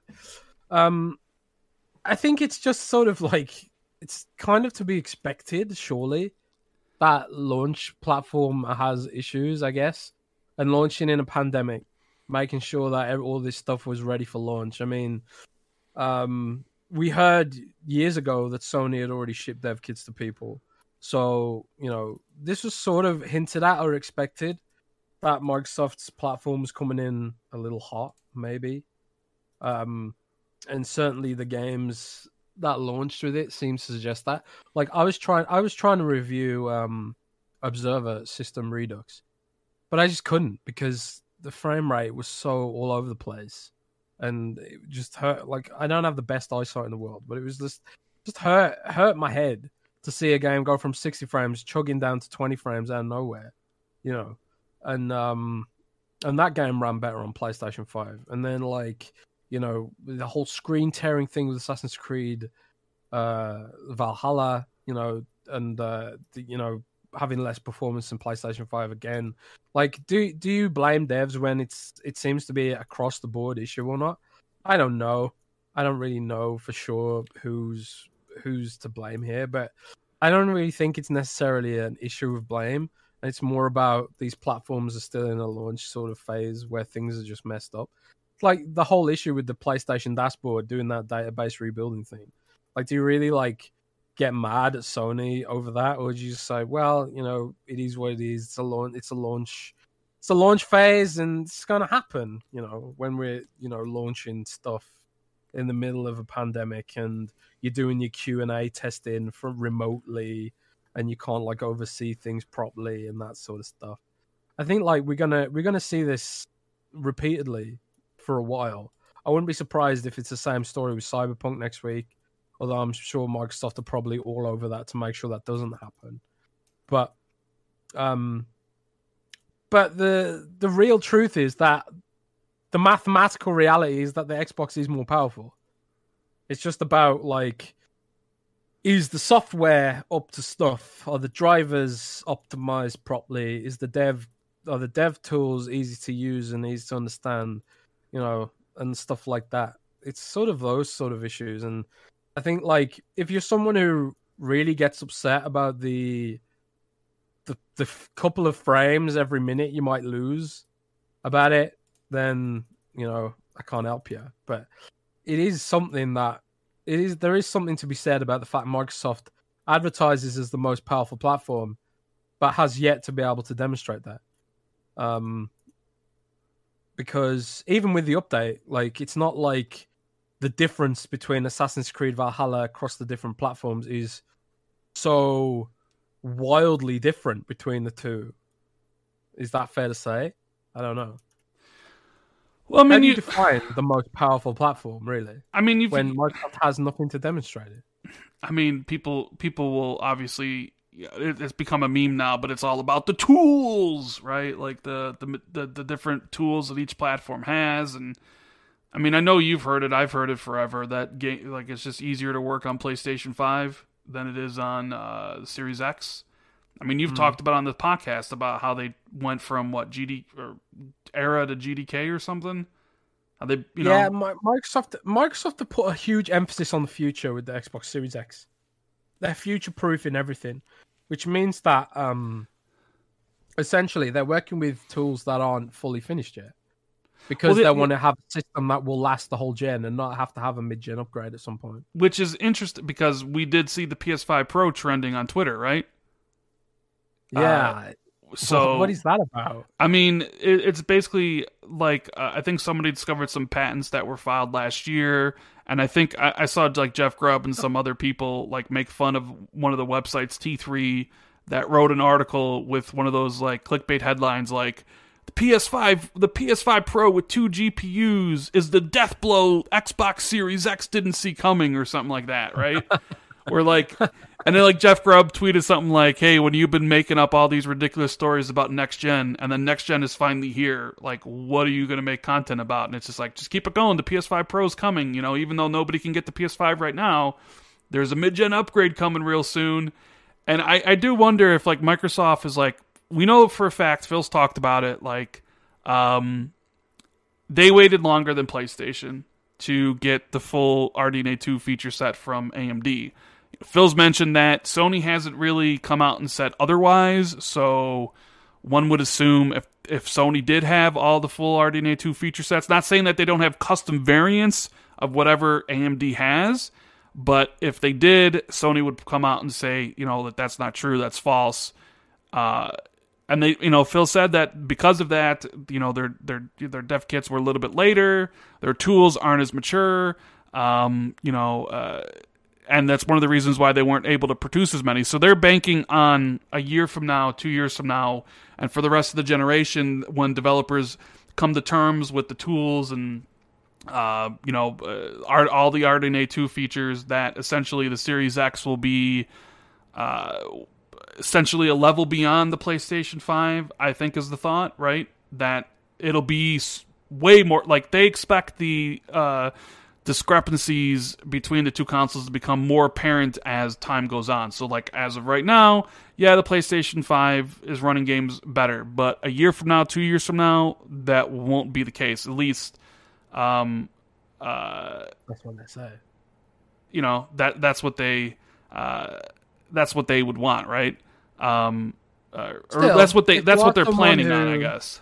Yeah, but still, if you are someone who looked at the, the spec sheet and looked at the marketing and Microsoft saying this is the most powerful console, and then it's not on pay on, on when it comes to like reality. That's I can see why someone might be annoyed about that. Mm-hmm. So, but it just shows that you know there are way more there are more complex things at play than simply here's two tables and the Xbox you know on paper is more powerful. But I you know at, at some point you have to reckon with reality. And if, in in a in a world where both platforms have the same level of polish in their dev tools and stuff like that, the Xbox Series X should outperform the PlayStation 5. Like there's literally no reason it shouldn't. Like unless something is drastically wrong that, that, that someone somewhere has overlooked. Like if these were if these were PCs, there'd be no question about it. You know. Alas. So I guess the, one of the other questions that we were asked earlier is: Are you surprised by all this? Are you surprised that uh, you know if it was six months ago, did you think everything would run better on Series X, and therefore you're surprised that you know essentially I think they did an NBA 2K analysis today, Digital Foundry, and they found that it runs better on PlayStation Five. Like, is that surprising I, to you, am, or is it just kind of commonplace at this point now?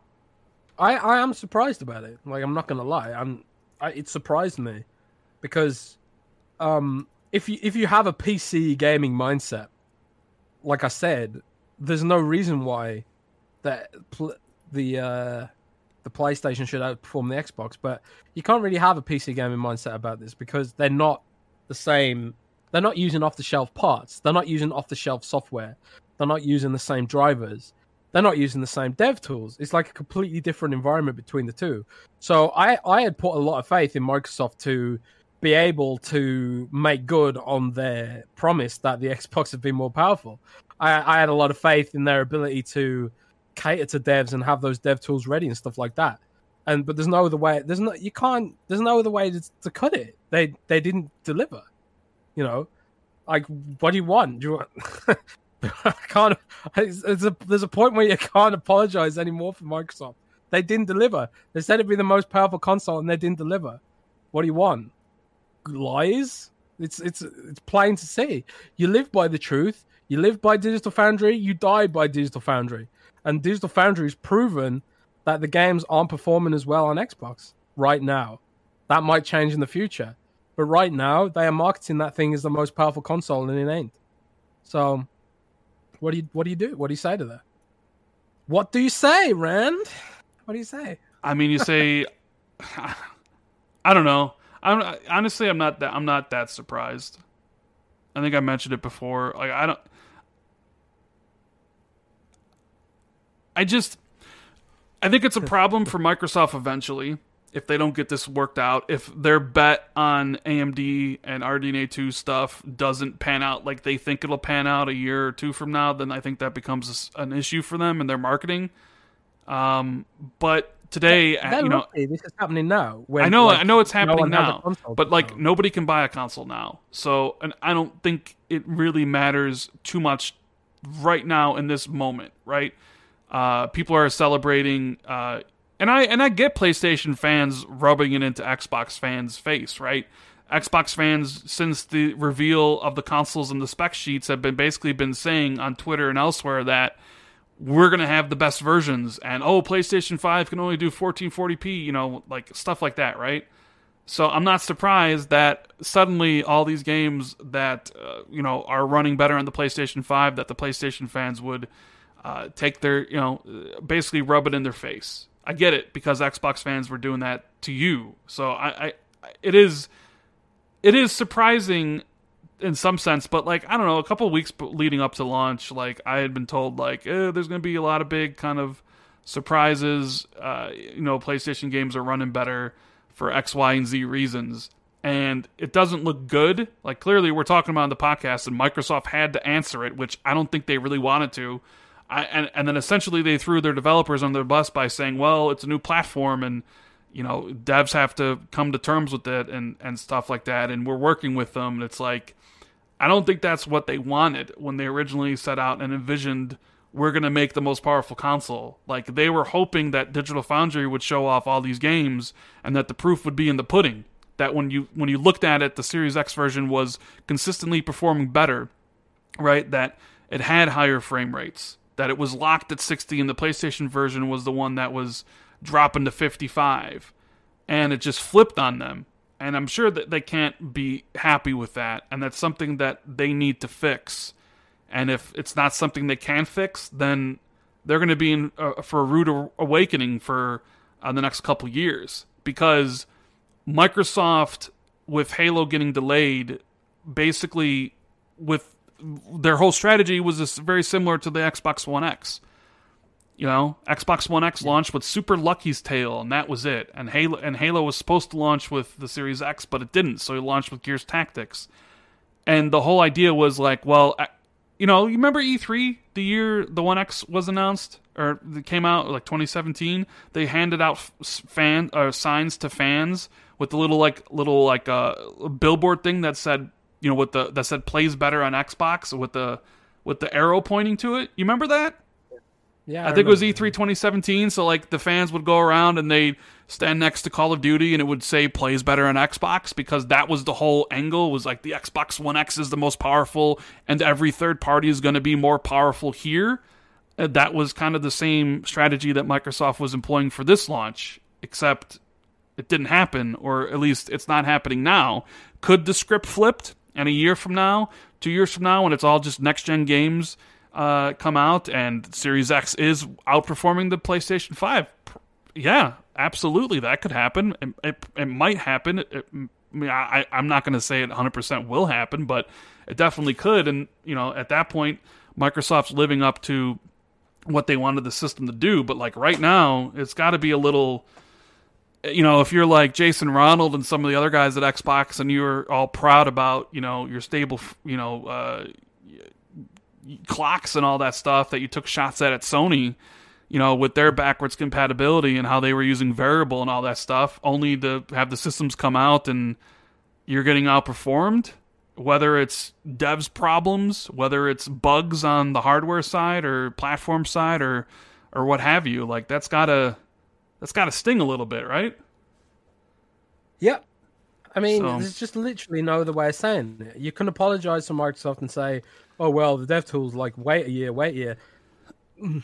I'm kind of at a point where it's like they've advertised it as the most powerful console, and it's not delivering. So, at at some point, you have to stand up and ask for better. You know, don't say it's the most powerful console until it is, and then it's kind of like, Uh, how long are we going to be waiting? Are we going to be waiting a year for this to be demonst- demonstrable?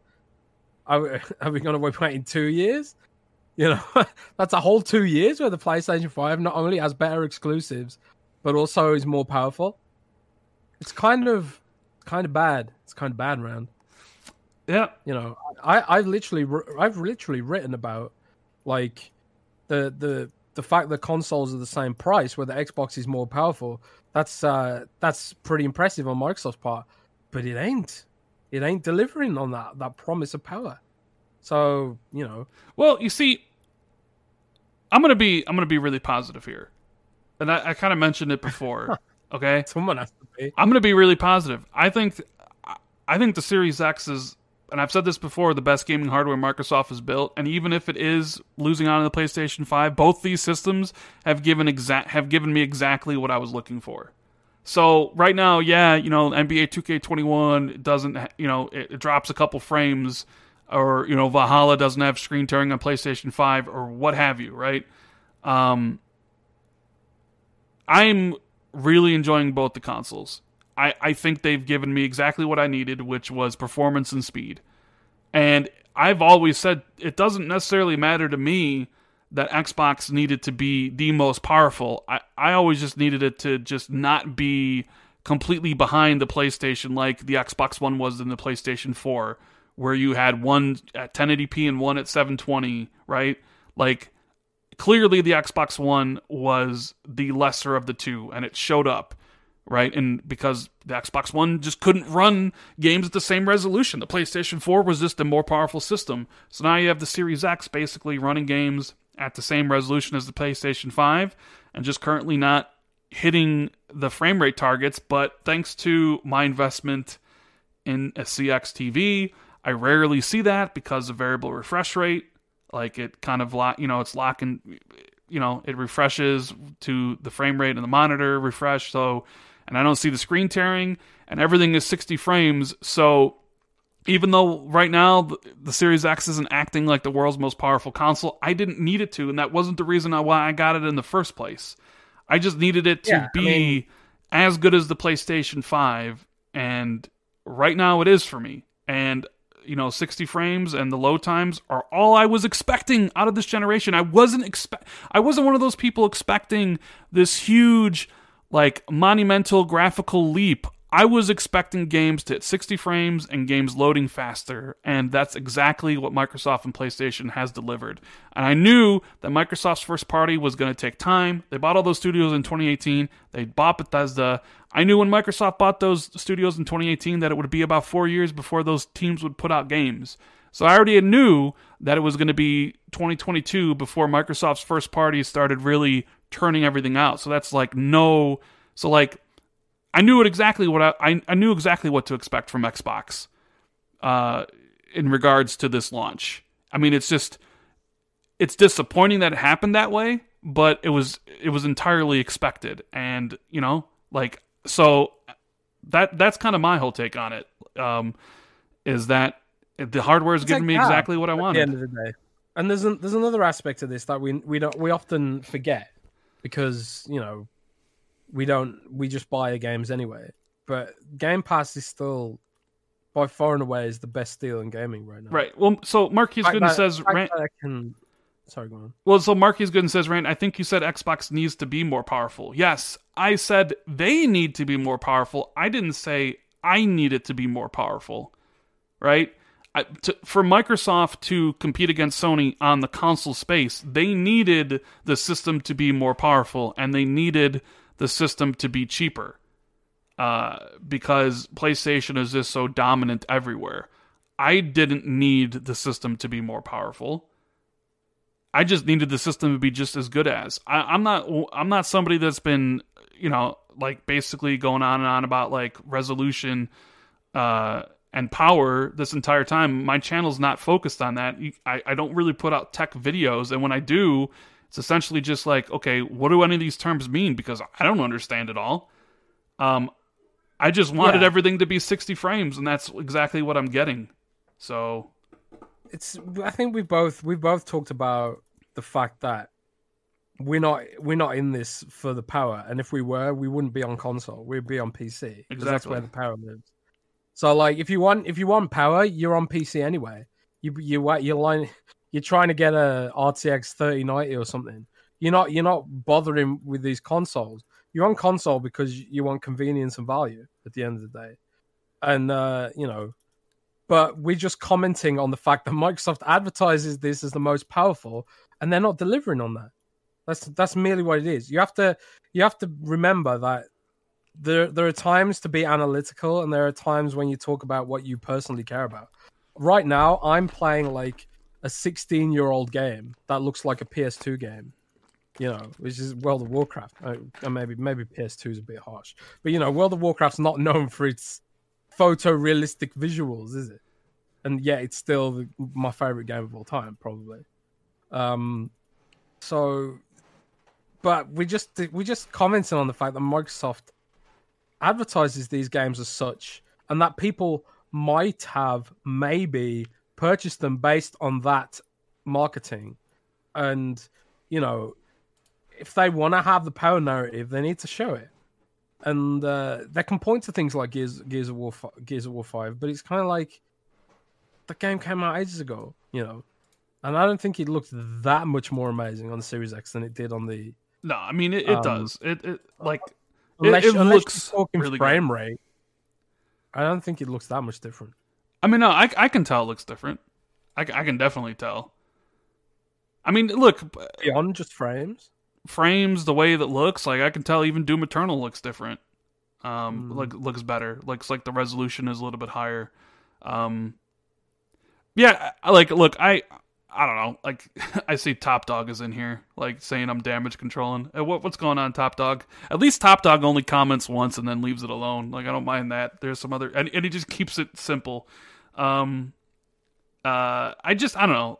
Like talking about this, uh, the whole power thing. Like I get it. I get why people are are the way they are. Like Microsoft promised one thing and here we are. But I I do wonder if a year from now we'll be having the same discussion will a year from now all the games run better on Series X and then people will forget about well it didn't didn't launch very well like you know both system I mean look the PlayStation 5 seems to has a lot of GPU issues uh, like seeing on Twitter. I've had it personally crash a whole bunch of times.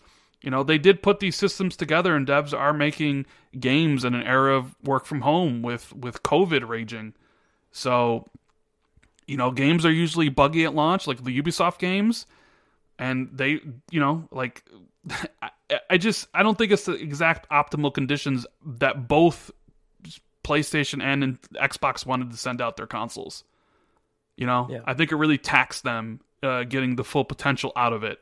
So we'll I mean we'll see we'll see what it's like a year from now. I don't know. Like I, I don't think it'll be like this, but maybe I'm wrong. Maybe maybe the PlayStation 5 will be the you know the the leader the entire generation and Microsoft waiting for RDNA 2 and the full cheese feature set will have been point, a pointless venture and it will completely bite them in the ass. I mean, we'll we'll have to wait and see on that. Uh, case by case basis says at this point, Xbox's best vaccine for their issues are going to be exclusives. Their Xbox game studios are working on this. Will be a footnote. Um, yeah, I mean that's all really matters is games. Uh, the hardware is perfectly capable, even if right now, you know, it drops a couple frames less than PlayStation, right? The hardware is great. It's just Microsoft needs their studios to start pumping out great games. And I'm not just talking about, like, they can't just be uh, 60, 70 meta where it's just like you play it once and you forget it. Like, these games need to be great, right? Fable needs to be great. Avowed needs to be great. And I think they will. You know, Forza Horizon 5 will be great, which we're going to be talking about here in a second. Motorsport will always be con- like they're consistent franchises that are really good, but uh, you know, Compulsion, like they made two mediocre games. Is Microsoft help really going to elevate them from making 50 Metacritic games to 80 Metacritic and actually be something uh, worth talking about? Possibly, but yeah, they definitely need those uh, game studios to start cranking them out because that's when Game Pass will explode, which is already amazing. I mean, you saw Control was added, Doom Eternal for PC. They added 17 games to Xbox Game Pass, Jez, and that's just from the first half of the month.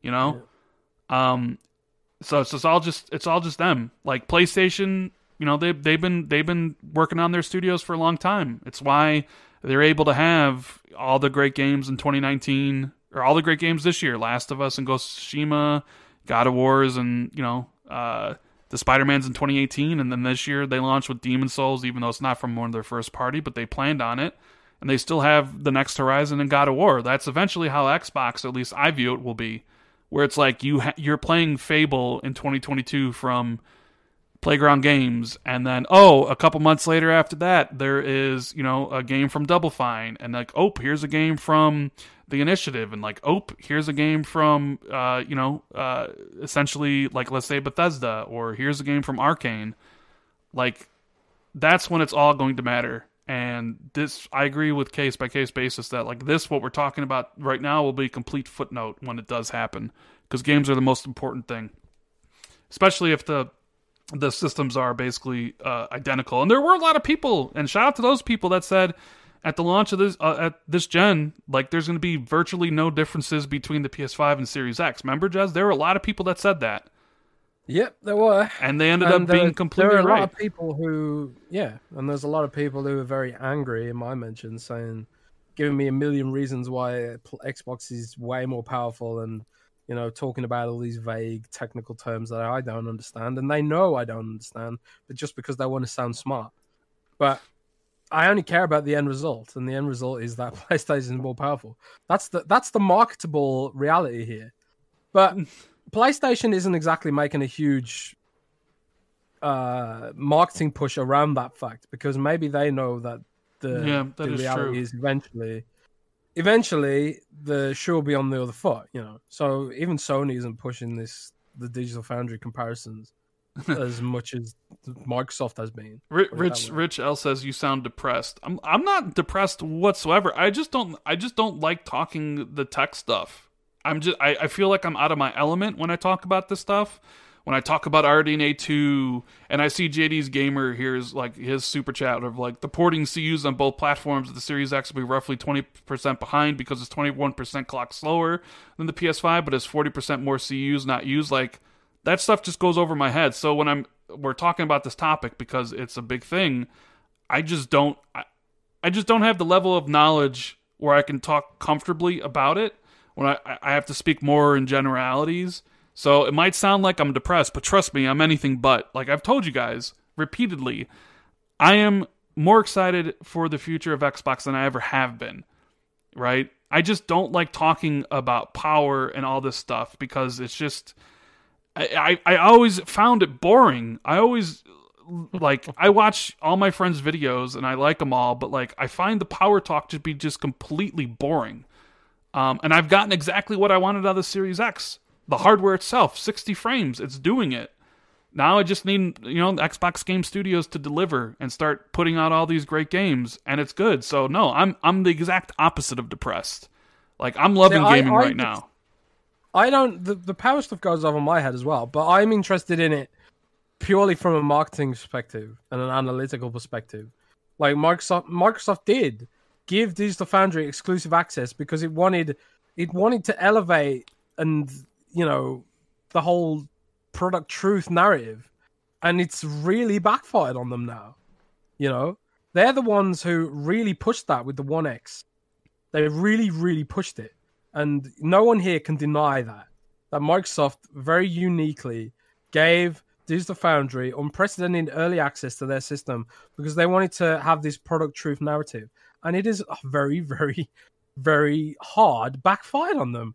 I you can't you can't deny that. I don't think anyone can deny that. You know, the fact that they had to release this sort of very wishy-washy statement to The Verge sort of underscores that for me. And I find that interesting from an analytical perspective. But from a personal gamer's perspective, I don't give a crap. Like I say, I'd be, if I cared so much about counting every single pixel and frame, I'd be on PC. I'd have like you know, I'd have like a beast mode PC because it's not like I can't afford it. I just, you know. I just like the convenience of a console.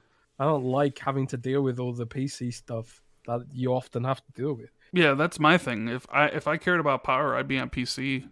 Uh, like I just Yeah. don't want to game on PC. I always the most important thing to me has always been games. And like the Xbox One was just so far behind the PlayStation where like at that point, yeah, like power did matter because there was a big significant difference. Like right now, like you're talking a couple frames here and there on a TV that I have that negates all that. So like it doesn't, you know, it doesn't matter to me. Some people to some people it is you know, uh, power is important. Clearly, like all the Sony fans talking about all the wins with Digital Foundry, it was important. The Xbox fans hoping that the Digital Foundry would give them the wins. That it was important. The people talking about PlayStation 5 Pro already on Twitter. I mean, clearly, you know, power matters to a certain subset of people. Uh, I don't even think power matters to some of these people. It's just about having having a feather in the cap. It's about having something to a talking point for the week. About having something to point to and say, "Oh, look, my console's better because X, Y, Z." I don't think they actually care about power either. So if you ah. cared about power again, you'd be on a PC. You wouldn't be on a console. yeah, maybe. You, you'd be on you'd be on an upgradable chassis that has like frequent incremental you know upgrades that you can get squeeze every little shred of juice out of and tech like DLSS and stuff like that you can't get on console um, so Yeah, Face says I'm confused. Microsoft advertises Series X as the most powerful console, and I also saw them advertised as the most powerful Xbox. I've seen both. they've they've done both because Yeah, like I say they can't really call it the most powerful console right now I don't know what they're doing currently in their ads because I haven't really seen any of their ads. Uh, but I've seen them do both, and I would imagine if Sony could advertise as the most powerful, they would want to.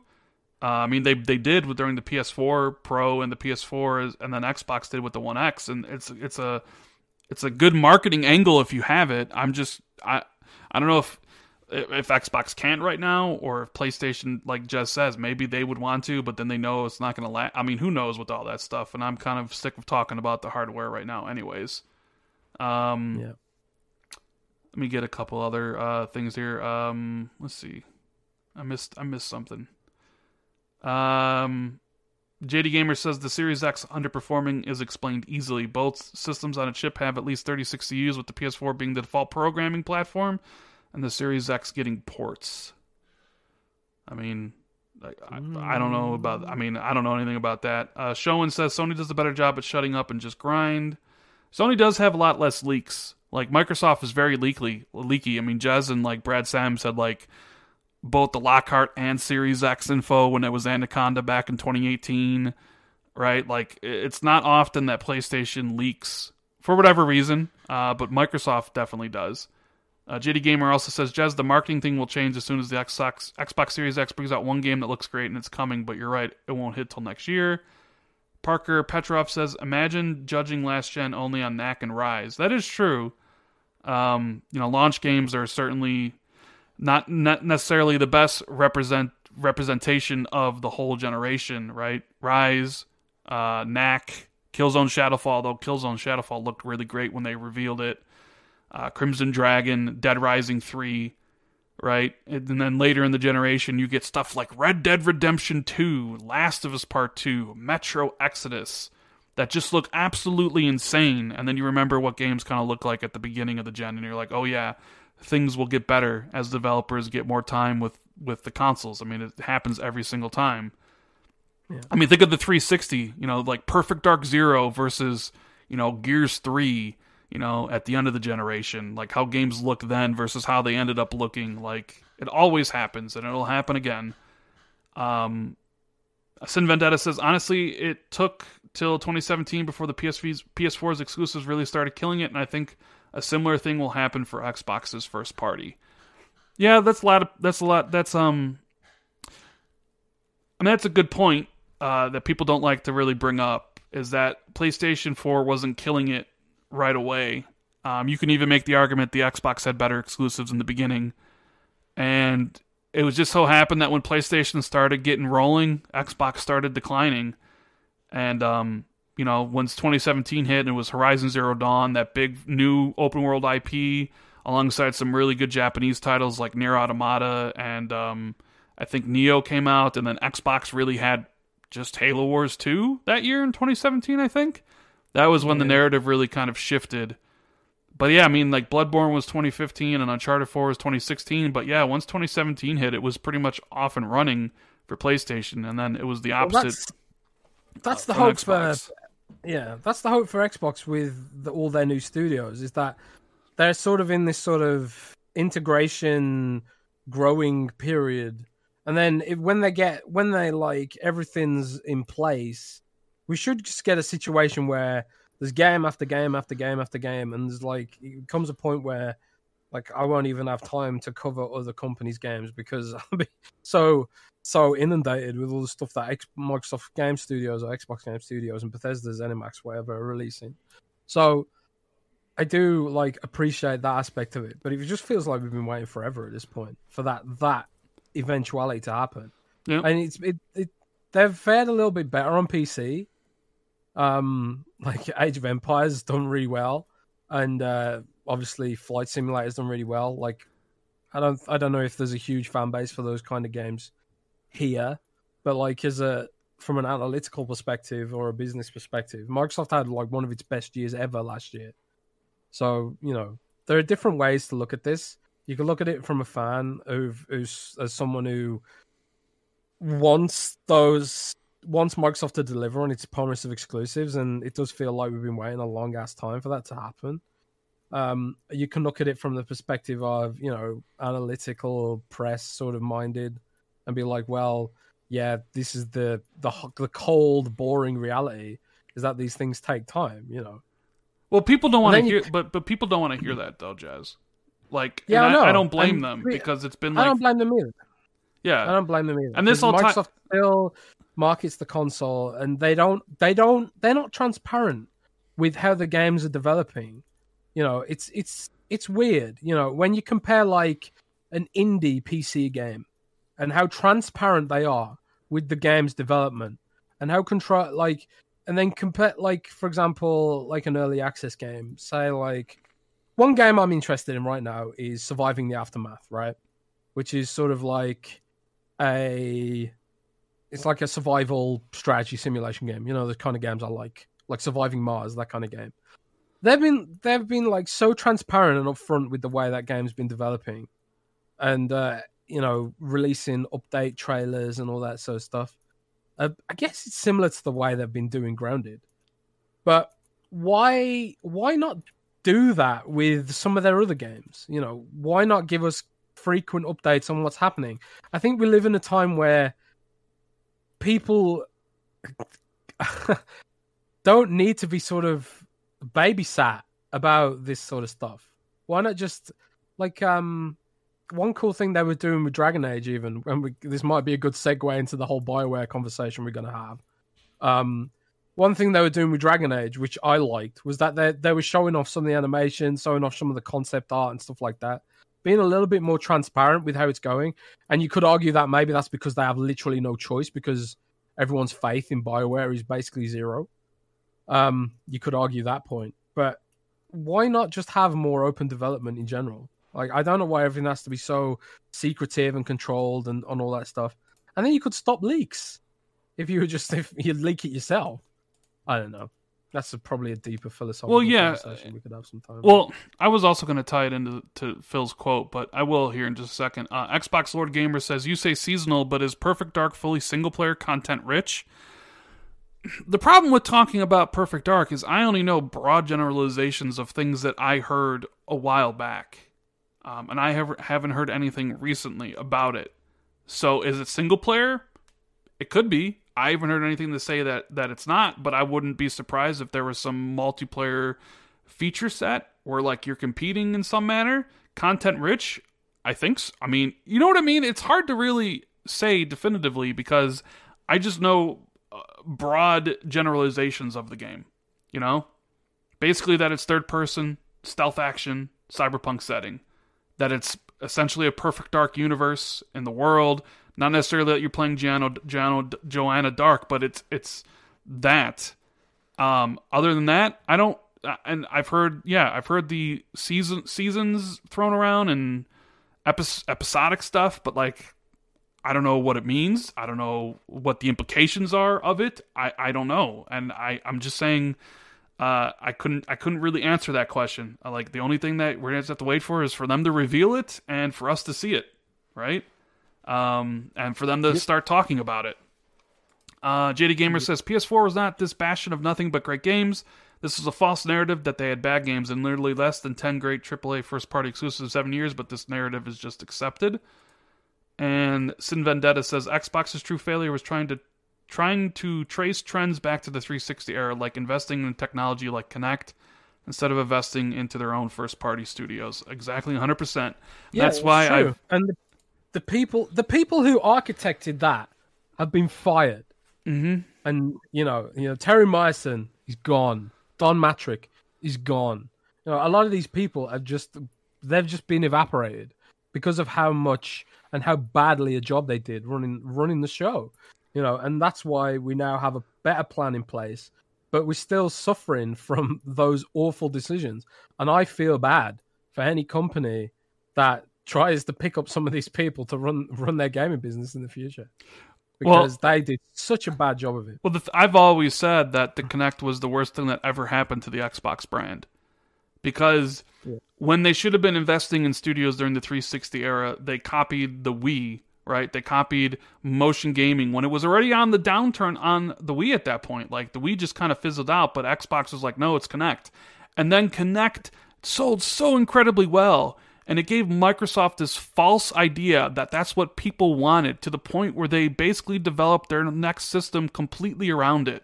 Hey, nobody, nobody. I tell you what, the truth the truth about Kinect is that Microsoft Research developed this amazing algorithm for tracking motion, but they didn't know what to do with it. The obvi- the obvious the obvious one was well, the Wii sells well. Let's make it into a gaming device. But people bought it because a yeah, the Wii hype was there, and also it it seemed to make promises of things that just didn't happen in reality. Like Peter Molyneux way oversold what Kinect was capable of. Not only not only did they oversell it to consumers, but I've heard they oversold it to devs. So imagine like imagine the the spiel that Peter Molyneux gave about Project Milo or whatever it was called. Um, they were saying that sort of stuff to devs too. And I've spoken to developers who worked on early Kinect games, and they were saying like they promised us all this tech and all this stuff that it could do, and they said all this, you know, all these abilities and speed and processing and you know the the latency or lack thereof. That they they made all these promises to devs, and then when devs came to actually work on it, they realized that what they actually had was half a system or half of what half of what was actually promised. So there, there's been like there's been countless mistakes that Microsoft has made that we are still paying for as consumers. But that's why you know Phil's bought in a plan that is going to work for us. Well, right, right, right. slow. Right, because, but I was just going to want to say is like they thought Kinect was going to like change everything, and it sold so well to the point where they, you know, built their next system around it, and they thought that like, you know, there was there was all that talk in 20, 2012 that like, oh, console gaming is going to die, and they built this system that wasn't really for gaming; it was for multimedia experience about being this console. The Xbox One, the one input that you would need where everything's plugged into, and they made a bet on that and it just bit them in the ass. And you can say some of their some of their you know policies might have been a little forward looking like Kinect right? A, thing that you talk to in your house. People hated that in 2013 but they love it now. People love like Google, like what Google Home and Alexa and Siri. Like it's totally accepted to have something listening to you all the time um, you know, dig- the digital future that Microsoft wanted to do. Nobody was prepared for that in 2013, but they probably would be prepared for that in 2020. Uh, like a lot of their things were just they tried to change too much about everything right away, even though eventually, you know, some of the things they did like were adopted, and and because forceful. It was because- just too forceful. and because they were forced to build it around Kinect and, and, and, and basically have it there, like the Xbox One console wasn't as powerful as the PS4. It was more expensive and, and it ruined the entire generation. And it got to the point where like everybody involved with it was gone. And Phil takes over.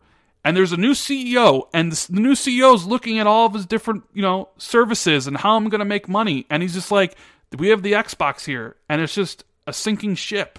Like, what are we doing in gaming? What are we doing here, guys? And Phil convinced him to invest. And that's, you know, what he's talked about recently about how they're very, very focused on gaming. Now, he could have said that a couple years ago and nobody would believe him. But now, after buying all these studios and purchasing ZeniMax for $7.5 billion, like you kind of believe that Satya sees the potential, especially with Google and Amazon and Tencent all there. Like, gaming is going to explode, especially even like right now with the pandemic going on. So I, t- I tell you what, what Phil's the the real genius of Phil, really. I mean, uh, apart from like running a game business, is being able to convince Satya, and also link link Xbox to what Satya really cares about. Satya doesn't care about gaming. He doesn't. He doesn't. He doesn't get home and play. You know, you know, ten rounds of Call of Duty before going to bed. He doesn't care about gaming. What he cares about is Microsoft's mission statement, which is empowering others to do more. And when you, this is why the ZeniMax purchase was so so perfect for Microsoft. It gives the customers what they want in exclusive games. We think it gives, but for Satya Nadella, it gives Azure an engine for GameFab, which is which is something that it that it or PlayFab or whatever it's called. PlayFab. It, the yeah. um yeah PlayFab. It, it didn't have an engine. It had all these tools for um for developing games like Simplygon and Havok and all these systems that all these games have, but it didn't have an engine. But now it does because they own id Tech. And they also get the Orion platform, which is like streaming technology, which is seems to be far more powerful than whatever algorithm they're using for xCloud. And the Orion algorithm, which Bethesda showed at its showcase last year, I believe, they showed that running Doom 4K 60, which is something Microsoft never ever had the balls to do. They've never had the balls to show xCloud running at 4K 60 because they know it can't do that. But Bethesda was just like, oh yeah, here's Doom running at 4K 60 from the cloud using our crazy patented, I should add, algorithm that um no the no other company can use because they patented it. And that's going to be part of xCloud. That's something that also Microsoft can sell as part of Azure and uh, they can you know let another company make their own streaming service and engage their own customers and stuff. And they can provide the pack the back end for that system. But it, not only that it doesn't have to just run games. They can also run apps from the cloud. They can run like you know instead of running photoshop or you know adobe premiere which are quite intensive programs they can run those out of the cloud using this orion stuff. So that's ultimately the best thing for us is that Microsoft believes in Xbox because Mar- Phil Spencer has shown the executives at Microsoft how it can be a business that's also in their core sort of pillar, which is Azure. And um, because of that, it means Xbox business is safe, or it's going to be safe for a really well, long yeah. time. And that necessarily wasn't true back when the Xbox One failed and Don Mattrick was kicked out. There was a very like realistic, you know, proposition that they would sunset or sell it off. And then you know, Yeah. f- like Phil knows this stuff. Like he, like he, he, he talked about in the interview, like the promise that like he understands people want to play new great games on, you know, their new great hardware, and that's the whole idea of having all these studios. Like he, his interview was great. Like if you want a, an understanding of like his thought process behind the video game industry and how Game Pass works and where he sees gaming going and all this stuff, it's like you need to read it. But like, yeah, it the problem is is they waited way too long to to build new studios because like every time you talk about this stuff, it's like, well, not going to see it till 2022, and it's like. And that was my biggest thing because I'd been talking with Phil about this since 2015. My biggest thing to Phil was I just need you to build a big first part first like party like studio system. Like you have five studios. Like uh, the games that you're relying on third parties to make aren't that great anymore. Look what happened with Ryse, uh, uh, you know, and Crytek and and Crackdown. Like you need a huge support like system so you don't have to worry on that. You can just have games. And it was just like, yeah, I wish we could have back during the 360 times, but it just wasn't in the cards. And it's like now they finally did, which is great. And you know, I really do think this is going to be the best generation that that Xbox has ever had. Right? Yeah, I, I honestly do, and I probably need to make that video. I've been talking about it, but like I, I literally believe that, and I know people will laugh, and I'm sure Top Dog will say something, but with the hardware that Microsoft has built, and with all the studios that they do have, I honestly, fully, 100% believe that this will be the best Xbox generation. Period. Um, but it just the launch just Whoa. wasn't the best, and I don't know how else to really say that. I've talked about it, but I believe that. And I've I've told I've told people at Xbox I feel this way. Like I you know people I talk to, I I honestly truly believe that. You know, um, you know, and a lot. It, it kind of like with the PlayStation 4. Did everybody really believe the PlayStation 4 would kill it based on the launch lineup? No, but it eventually did, and now people are convinced the PlayStation 5 is going to kill it because of their previous, um, you know, venture with the PlayStation 4. And I just have a feeling that like this gen's gonna just it's gonna be great. Uh, with Game Pass and and like the fact that you can basically play Xbox wherever you want, whether it's PC or mobile, even though I'm not going to necessarily use it, but other people will. Um, and that that's just like the one thing of positivity uh, uh, surrounding this. I know, like we we talking about hardware, and it's a little bit, it's not the. It's it's like it sounds like damage controller exclusives excuses when you're talking about well maybe in a year or two or whatever and maybe, you, maybe some people th- said I sounded depressed but it's like not really it's more because of like I don't like talking about tech and I don't really know it uh, what I'm talking about but like I honestly believe that this gen's going to be absolutely amazing. So, I mean, if it doesn't end up amazing, if three years from now or four years from now it's just the same old, same old, trust me, I will be completely done with everything. I'll just be like, listen, I gave you the chance. I knew everything involved with it. I knew it was going to take time. I was perfectly happy uh, because I have everything, and when you have everything, I'm I I can play whatever I want whenever I want. It's absolutely amazing. But if you know 2024 comes around and Xbox is still putting out trash, you know, and the games aren't very great or whatsoever, I'll just be like, yeah, I'm done with this. Like it, it's clear that I. Uh, you know I was wrong and my my you know uh, I shouldn't have believed that things would change but that's on me that's not on you you guys. So um yeah uh Sin Vendetta sa- or JD Gamer says I think their true failure was that they couldn't control their own narrative and not giving people choice.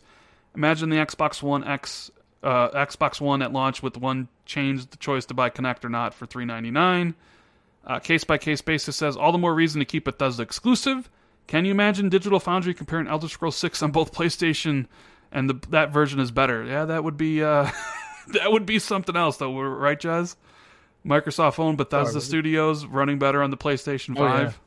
Like that's yeah, that'd be hilarious. that would But be a, a scenario I don't think I don't think that uh, I don't think that wouldn't be very Microsoft wants that. whatsoever. Um, and uh, we have one from Snazzy Crowd. Please stop responding so aggressively to people who don't want you to talk about PlayStation or just trolls. Just ignore them and make your podcast better. Um, you know, me and Jez have talked about that. Jez always says I should just ignore the trolls, but I think they ruin it for some people that are in the chat that just want to hear us talk or talk to people in the chat and not have to deal with the trolls.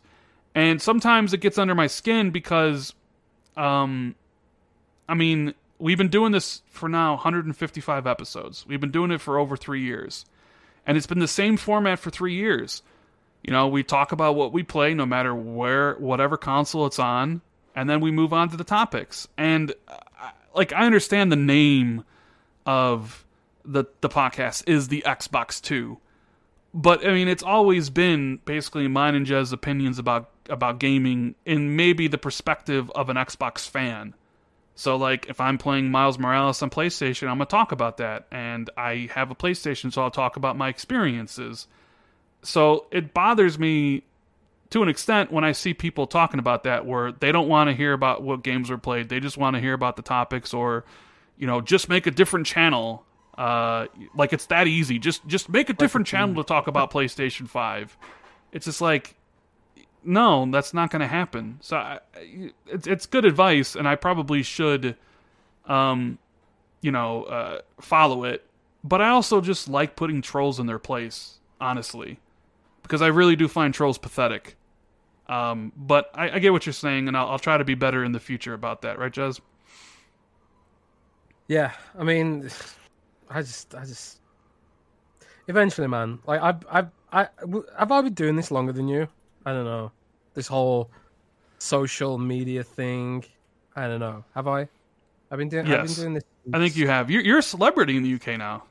Six or seven. Yeah, by by UK law, I am now a celebrity, and I am no longer allowed to recommend medical products of any type.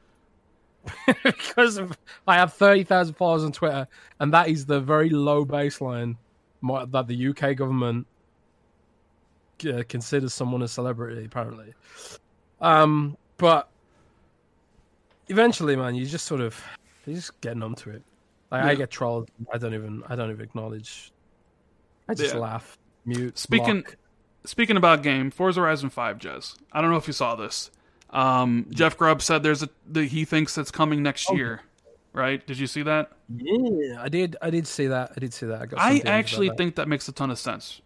And I was we haven't talked about this, so I don't know what your thoughts are on it. Do you think Forza Horizon Five is next year, or do you think because Forza Motorsport was announced first that it'll release first? I think it well could be released next year because um, I don't think it necessarily needs a new engine, and you know they've got a proven track record of just making great games. You know, with with the existing tools they've got, I don't see why that necessarily needs to be. Like, I, I would argue that I'm not a huge racing fan for starters, but from what I understand from you know the we've got like a racing team well, I say team, it's one guy. We got like one guy at Windows Central who covers all the racing stuff. He's got a racing license in real life. Like he's that he's that into racing. So I was like, you can cover all the racing stuff then. And uh, from what I understand, like it's Forza Motorsport that really needs the rethink more so than Horizon. Correct me if I'm wrong there. Yes, hundred percent the truth. Hundred percent. So you know, the you could just keep the same formula with Forza Horizon, you know, new setting, maybe new some new features, you know, new service, whatever, and then push it out next year. I don't see I don't see why they need to really super go back to the drawing board on that. Yeah, like, it, to me, fine. to me, it was like when I look at Forza Motorsport, it's a game that needs a facelift, right? They talked about redoing the engine. Clearly, Forza Motorsport has uh, dropped down in regards to popularity and sales and even critical reception uh, than its sister franchise Forza Horizon. So they needed more time to get that right. And I and it's like okay, if and if you really do think Forza Motorsport is 2022, is there's no way they would release both Forza games in the same year. So that would put Forza Horizon in 2023, which they're been on a two year they've been on a two year dev cycle since the first Forza Horizon game. We had Forza Horizon 4 in 2018. There was no For- Forza game this year. It's possible they gave him an extra time because of COVID, working from home, and maybe they wanted to spice things up for Forza Horizon 5. Phil's talked about how holiday 2021 is going to be really important because the hardware supply and demand will be met, so that you're going to really need some games to really push the hardware. And what's a better game to have than essentially Xbox's second biggest franchise, or maybe third now, depending on where you put Elder Scrolls, in relation to Master Chief, then having Forza Horizon 5 come out in 2021, probably be cross generation because we know that pretty much everything in 2021 is going to be cross gen, and release it. And then Forza Motorsport comes out in 2022. They do all the updates to the engine that it needs to, and then they can they can share that technology and the engine upgrades that they made for Forza Tech, give it to the Playground team, and then they make Forza Horizon 6 a couple years later as a next gen game. I think it makes a ton of sense unless Motorsport is releasing next year. If Motorsport's releasing this next year, then obviously I think Horizon 5 will be 2022. But I think there's a very strong possibility um, Horizon is next year. Yeah, I think Horizon should be next year. I think Jeff Grubb's right on the money and then you know you can spend even longer than making motorsport the best sort of simulation experience possible also the tech the xbox tech will be more mature stuff like that i don't think i don't think forza fans will be really upset if they take an extra year or whatever, or even like not even a year. Maybe they take like six months, release it in the spring or something, um, or into the summer of the year, the next year. So uh, I think that is totally that totally makes sense to me because Forza Horizon couldn't be made on the the current engine. Doesn't have to have anything wildly different. They could add a few new features, bolt things on, make it using the next gen tool set. But well, do we call it? Do we still call it next gen, or just start calling it this gen now? Hmm. I still, I still Yeah. like in the mindset of calling. I'm it still next in the mindset of calling it next gen. I think maybe for a year it'll be like that. You know what I mean? Yeah, maybe. I don't know. But um, in any case, uh, yeah, I'm with Jeff Grubb. I think it'll launch next year. Yeah. Uh, JD Gamer says But I haven't heard anything. I haven't heard anything. I haven't heard anything either, but it makes a lot of sense to me if Forza Motorsports 2022. I guess it really depends on when that game's coming out. Um, because I just can't see Forza Horizon slip into 2023, the fifth one. Like it's got to be before that. Um, they don't go from two-year dev cycles to like what five years. It d- doesn't make a lot of sense. Plus, the other studios working on Fable, um, and we don't even know when Fable's coming out. That could be 2022 or it could be 2023. Uh, you know, um, not even really sure about that. Uh, JD Gamer says Sony put about put out about 10 AAA first party games during the PS4 era and Xbox One about 6 in this new gen based on studio count I expect the Series X to have 25 and PS5 around 20. Well, I mean I mean I mean it's certainly possible. Um, we'll have to wait and see what the Bethesda teams are working on and when we can start expecting those games and if those games are exclusive. And um you know it, it, it I'm really interested in seeing like um what comes after the like for for the coalition. Like i i, I saw some uh, like a new person was hired for the coalition today and they said they're going to be you know super excited to work on gears of war clearly their game their next game is gears of war 6 and i, I love Yeah, saying this to you jez but like uh that franchise is basically run out of juice and they need to shelve it and make something new after that you know i, I like i and you know what? And I'll even give you three four three. Uh, give me a spinoff, like the rumors about the two spinoff games. Did you see that that rumor? Uh, you know that how it would have a battle royale mode, and that how uh, there's two spinoff games. One being a, a, Uh, a, a, a, a Fire Team with Osiris from the Halo Five as a spinoff, and then one being Halo mm-hmm. Wars Three. And I thought to myself, Jez would if Jez saw that, he'd be like, "There's no way Halo Wars Three is happening as a spinoff game." Right? Well, I want to believe they'll make Halo Wars 3, but I also know how badly it performed.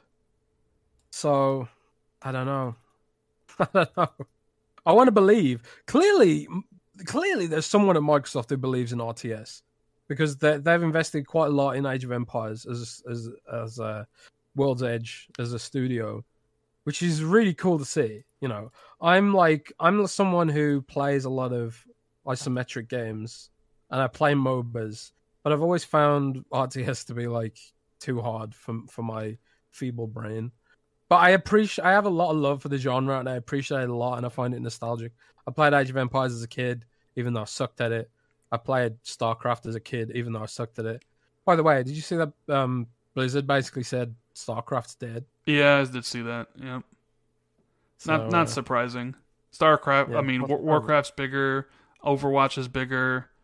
Um, what else from Blizzard is bigger? Diablo's bigger. I mean, it's no surprise that it was like, yeah. By the way, we're cutting out the one that's not performing as well. Uh, Sin Vendetta says to me, next like- gen became this gen on November tenth. and JD Gamer says he wants his Halo Wars three. Yeah, I I'd love to see Halo Wars 3. Like I actually I enjoy Halo Wars way more than I enjoy Halo Halo, which is I'm probably like in the very vast minority here. But like I actually like enjoy playing Halo Wars games. Even if like they don't have the best sort of RTS complexity. And I think that's where that's where it ultimately fails. Like it's it's Halo Wars 1 and Halo Wars 2 are kind of like they're enough to draw the Halo audience, but they're not enough to draw the hardcore RTS audience, which is if you're making an RTS game, that's really what you kind of want is that audience.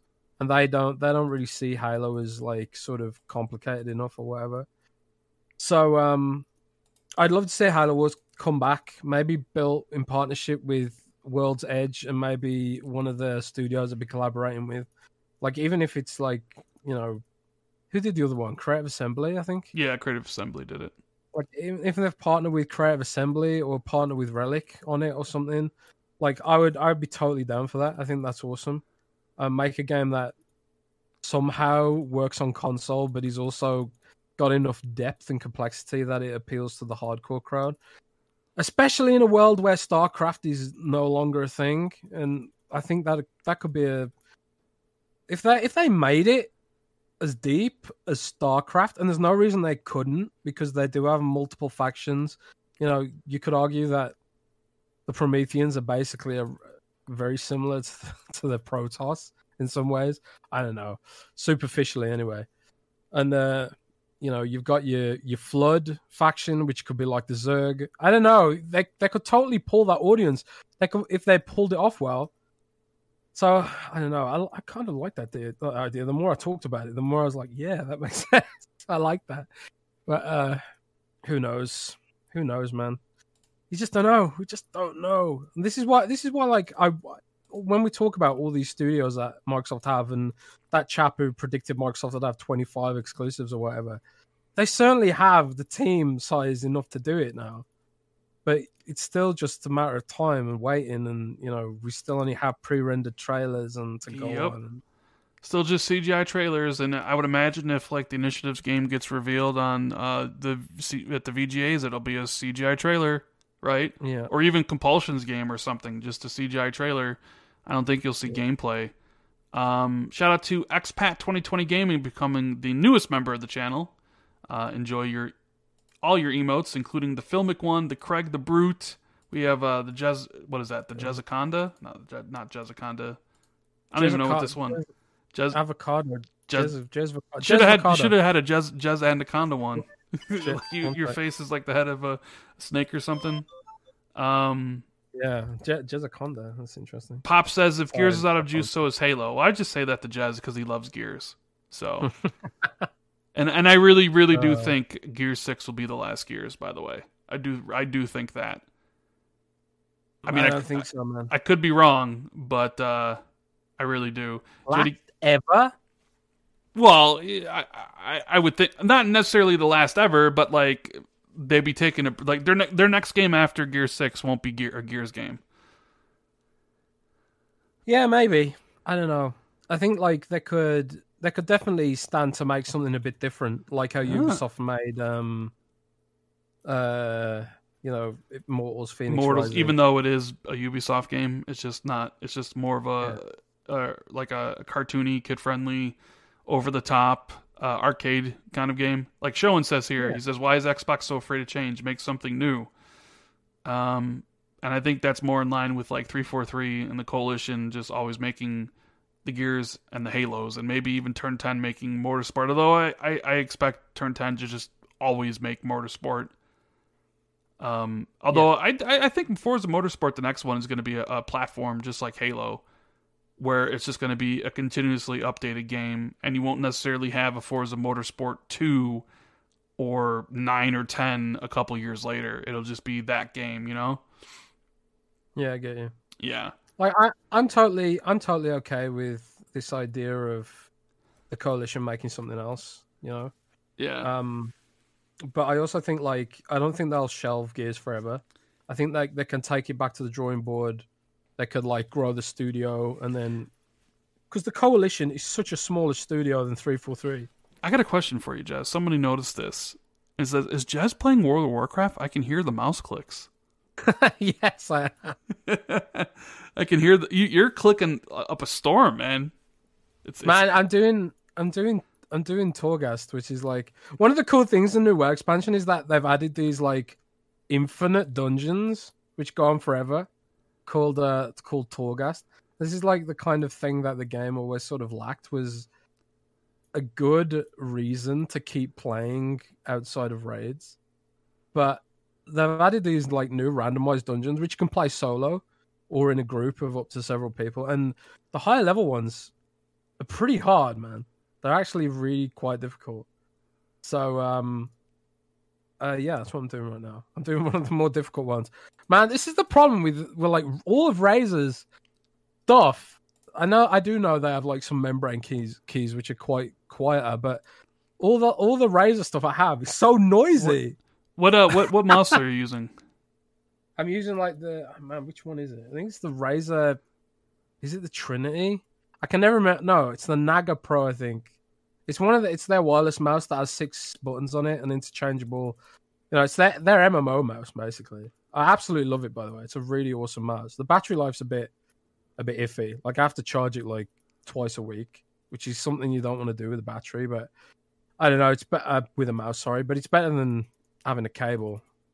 And uh, the latency is indiscernible compared to. I sound like I'm, I suddenly sound like I'm a Razer marketing guy, but uh, they just make the best stuff for PC, my opinion. So what, what do you say? I was yeah. using my Razer Blade Pro 17, which is very expensive, but really, really adore this laptop. But ah, it's a good game, man. You should play it. You should play WoW.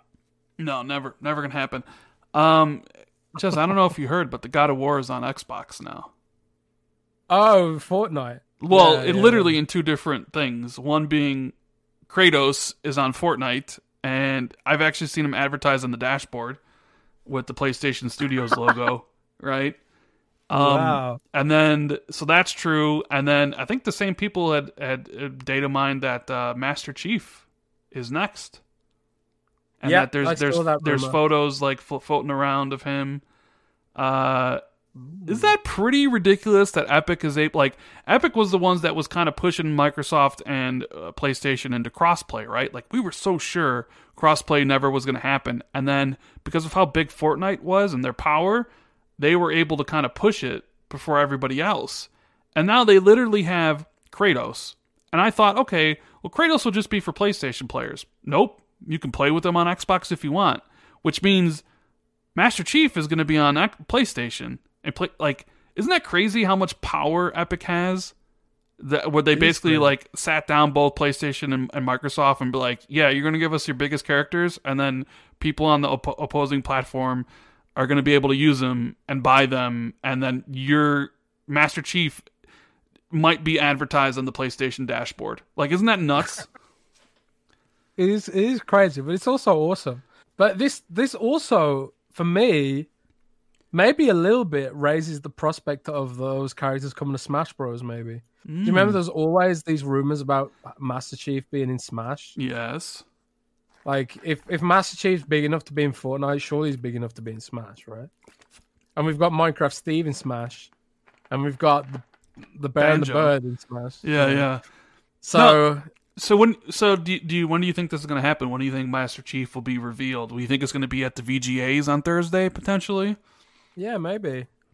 It's it's leaked already in the game files, so like at this point, I don't know. Maybe just just announce it. But yeah, I expect it'll probably be announced then. I mean, what do you think about it? I mean, it, I think it looks good. I mean, it's not going to get me to play Fortnite. I know some people are like, I'm going to play Fortnite because of Kratos, but I, I don't care. Like, I, I, I don't like Fortnite. I hate the building, but I will. I do think it's funny that the first next gen version of Master Chief will, will have isn't from 343. It's from Epic Games and Fortnite. right?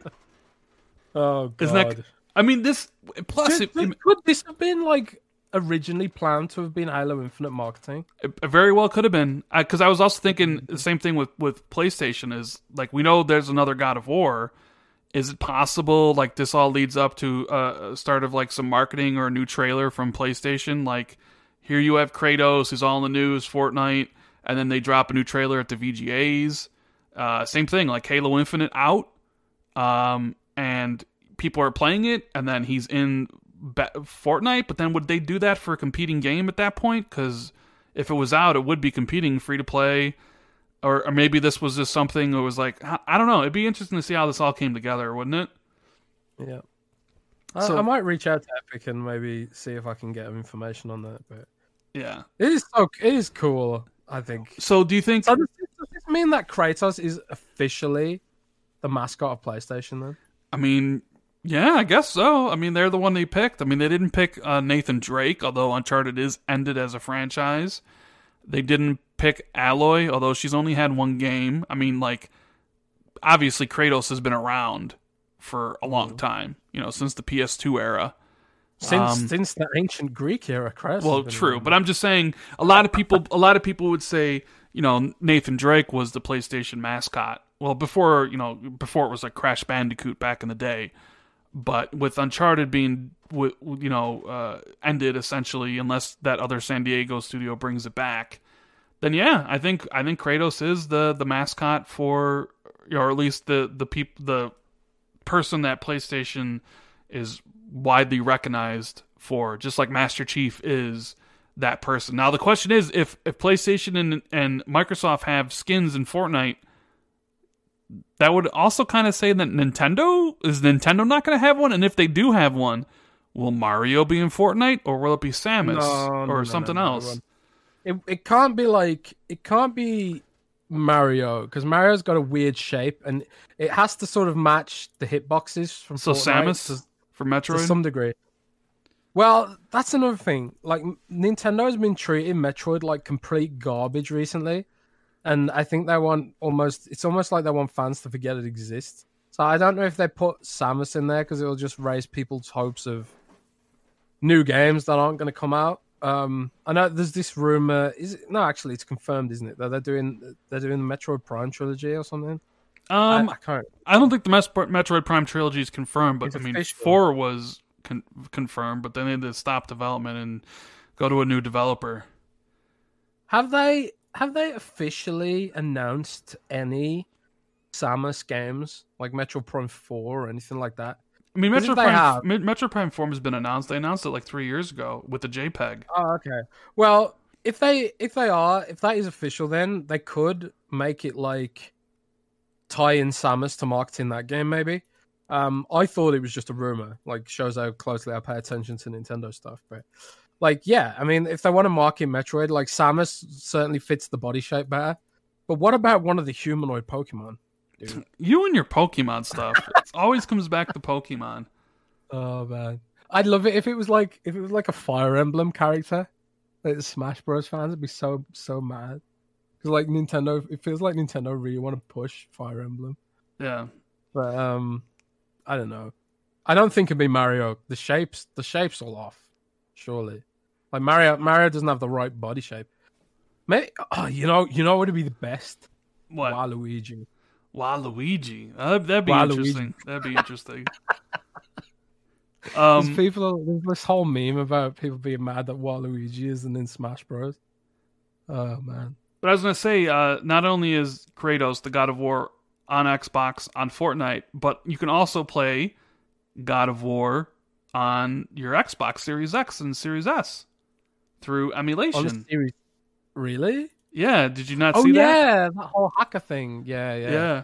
So, what the hell is that about? That So- worry, that actually worries me in So my- terms of the consoles being hacked. So my buddy, uh, Modern Vintage Gamer (MVG), put out a video about this. It's through um, you buy this program called RetroArch, and you basically set the Series X and S into dev mode, and you can ax, uh, you you spend like twenty bucks and you buy RetroArch, which is like an emulation platform, and you tested a whole bunch of different games. There's it's more con- convoluted than that. There's some things you got to do, but right now, currently, like the GameCube is emulated. Like you can play, you know, Wind Waker. You can play like a whole bunch of GameCube games. You can play Wii games, although obviously the controls aren't really that great.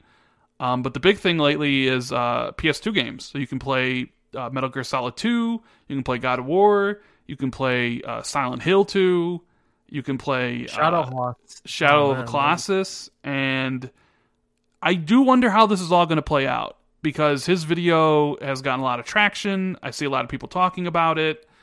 Um, I can't imagine that PlayStation and Nintendo are happy that you can play some of their games emulated on the Series X and S. I do wonder if they're going to send a cease and desist and either force Microsoft to remove RetroArch or just send one to RetroArch. You know what I mean? Um, yeah, I mean, like, is this like an app you can get off the Windows Store or something?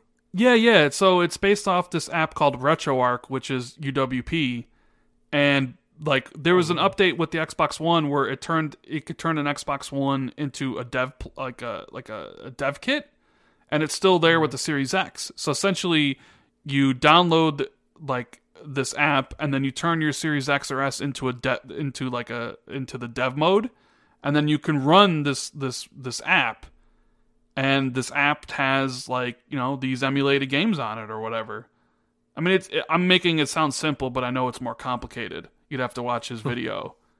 but yeah, it's emulating all these games and all these platforms, and you know, it's it's some games run really good. Like you can definitely see you know an increase in visual fidelity, and but sometimes there's frame problems here and there. But I mean, that's something that like you know the Switch isn't doing, or even you know the PlayStation Five at this point, right? Yeah, that is wild, but cool. So like going back to the guy's earlier point about like if they'll start emulating the PS3 and PS4, then you'll be able to play Miles. But I don't think it'll get to that point. Like I don't even is there even a PS3 emulator around? Um, even on PC? I don't know for sure, but I do because the cell infrastructure. It's sort of like weird or something. I don't know. I don't know. I think like it's possible, but it's not. It's not as easy to do as PlayStation Two or, you know, the old Nintendo platforms and stuff. Yeah. Um. So what else? Oh, the Bioware problem. Um.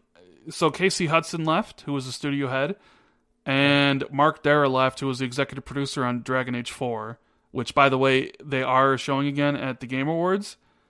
But my God, has Bioware just like dropped into almost irrelevancy since like Bioware used to be one of my favorite developers. And it just seemed like once they got bought by EA, it was kind of game over for them. And now now Casey Hudson's gone and Mark Darrah's gone.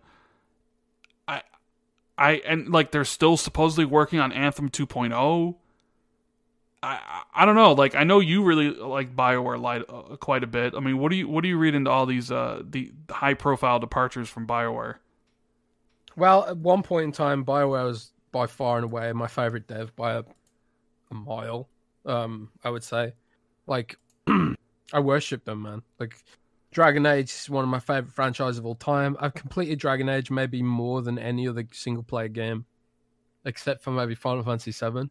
But Dragon Age Origins is up there. Like I absolutely adore that game. I played it every way there is to play it possible.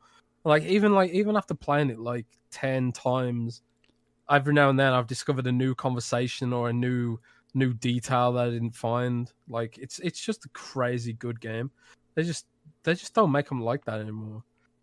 And uh, you know, for what Anthem was, I kind of I actually even enjoyed Anthem to some degree but it it was just so clear that EA after after um, Mass Effect Andromeda, it's it's just like you can't deny that the EA have turned Bioware into the next Visceral, which is like it took a little longer to do, maybe, um, but they they've done it. I have like that studio has so much to prove to to get over that meme that they aren't just being hollowed out by EA. EA is literally the worst game publisher on earth. I have no idea how they're even able to operate the way they destroy studios. They are the studio killer. It's it's such a weird business model when you think about it. Like what their business model is, let's kill all of our own studios. I don't get it. But that's what EA does. That's what they're known to do. They've been doing it for years and years and somehow survived despite killing all of their own studios. Anyway, that's enough ranting about publishers. But um, see, I was worried. I want to believe. I want to believe that there's some something to salvage from all this, because a game a game is more than just the person running the studio. True, true. But there's there's there's just total turmoil and upheaval going on at that studio and that has been for years and years and years. Like this is the second time Casey Hudson's left, for God's sake. Yep, he originally um, left, went to went to Microsoft, worked on VR, did nothing, and came back. And after I think Andromeda bombed, and was worked there for three years, and now he's gone again. So, yeah, maybe it's a good thing. You know, maybe it's a good thing that he's gone. Maybe it's like maybe he was part of the problem. You know, it's possible. But you just you just don't know. You just don't know like the the ins and outs. And you know, I'm sure that some of this stuff will come out in the near future about the real reasons for some of this stuff. But I just like, man, I they've got so much to prove that they can actually still function as a studio after after all of this, after Andromeda, after waiting and waiting for so long to just get anything, that he's like, like it's just so strange. Well, really. See, I was I was worried that Respawn would suffer the same fate because Bioware is one of my favorite studios. I you know one of the re- I, one of the reasons I got original Xbox outside of Halo was for Knights of the Republic and Jade Empire, and then one of my favorite franchises from the 360 era was Mass Effect, and like their production has just gone completely downhill ever since they uh, essentially were then acquired by EA and moved into this generation where they're doing you know uh, games as a service and Anthem. Uh, like I, I, don't know, you can almost look at Anthem might have destroyed the whole studio, and Mass Effect Andromeda handing it off to people who only really made de- like it was just wrong decisions. And I was worried that Respawn would suffer the same fate, but it doesn't look like it. You know, Star Wars Jedi Fallen Order, Jedi Fallen yeah Fallen Order sold incredibly well, and and and uh, the guy who runs that studio got promoted, and and hopefully he's able to turn around the the other studio he's working at now. Um, you know, and they the have Apex is, Legends, like... and, and, they're doing really well. And I, I don't think they'll suffer the same fate that Bioware did. Well, this is the thing. It's like when you're when you work for a shareholder-driven company, you sort of like you have to. All they care about is that you're delivering profits for them, right? At the end of the day, and so far, Vince Zampella, I'm probably pronouncing his name wrong, so I apologize for that. But he's shown that he's he's handed EA some of its only wins of recent memory with Apex Legends and stuff like that. And uh, so he's got he's got the clout, political clout, to be able to say, "Look, EA, you stupid. Let me do this." But that'll only work insofar as that he's still having success. The moment he has like a shred of failure, EA be like, "Oh, okay, look, you did all this wrong. Now we're gonna downsize, cut, asset, you know, strip everything back and all, all this stuff because that's what EA seems to do. Every time th- the going gets tough, EA seems to do this sort of weird, panic-driven. Oh god, oh god, this studio's had a had a bit of a flop. We need to we need to do something, you know, drastic to make sure that we get some profit out of them. So like, it's kind of what they did with Visceral, right? So Vis- Visceral were making horror games. Horror games are a bit of a bit of a weird genre as it is, difficult. And EA, they they included multiplayer in, in Dead Space Two, which had no business being there. But that's EA all over. He's totally, you know, let's get some form of, you know, ongoing monetary engagement out of this game. They couldn't they couldn't just make a good game. It had to have some half baked multiplayer thing in it. That was a total flop. So what did they do? They like they blame the horror aspects and they're like, "Oh, this game's too scary. Let's make it less scary by incorporating co-op and adding human enemies and basically trying to make it Gears of War." Total flop again. Instead of EA blaming themselves, they blame Visceral and say, "Okay, well, you're not making games you want to make anymore. You're going to make a Battlefield game. How about that?" And then that's a total flop as well. And then that's the end of Visceral. Because EA just they just suck as a company and they consistently suck for years. And I have no idea how you can suck so bad yet still survive. But that's the way the stock market works, apparently. But I just hope that someone comes along who can get Bioware out of this sort of situation. But we've seen it happen time and time again where the opposite happens, where EA sucks the life out of everything like a vampire and then just lets it die. And it, I, I think it'll happen to respawn eventually. As soon as Respawn has like some kind of failure, and to be frank, Rand, we've already seen it happen. You know, the fact that Titanfall 2 didn't pull in the engagement figures they wanted, they pivoted to Battle Royale. Mm-hmm. And, you know, even though like uh, it did really well for them and uh, people seem to like it, it's still exactly the typical EA MO.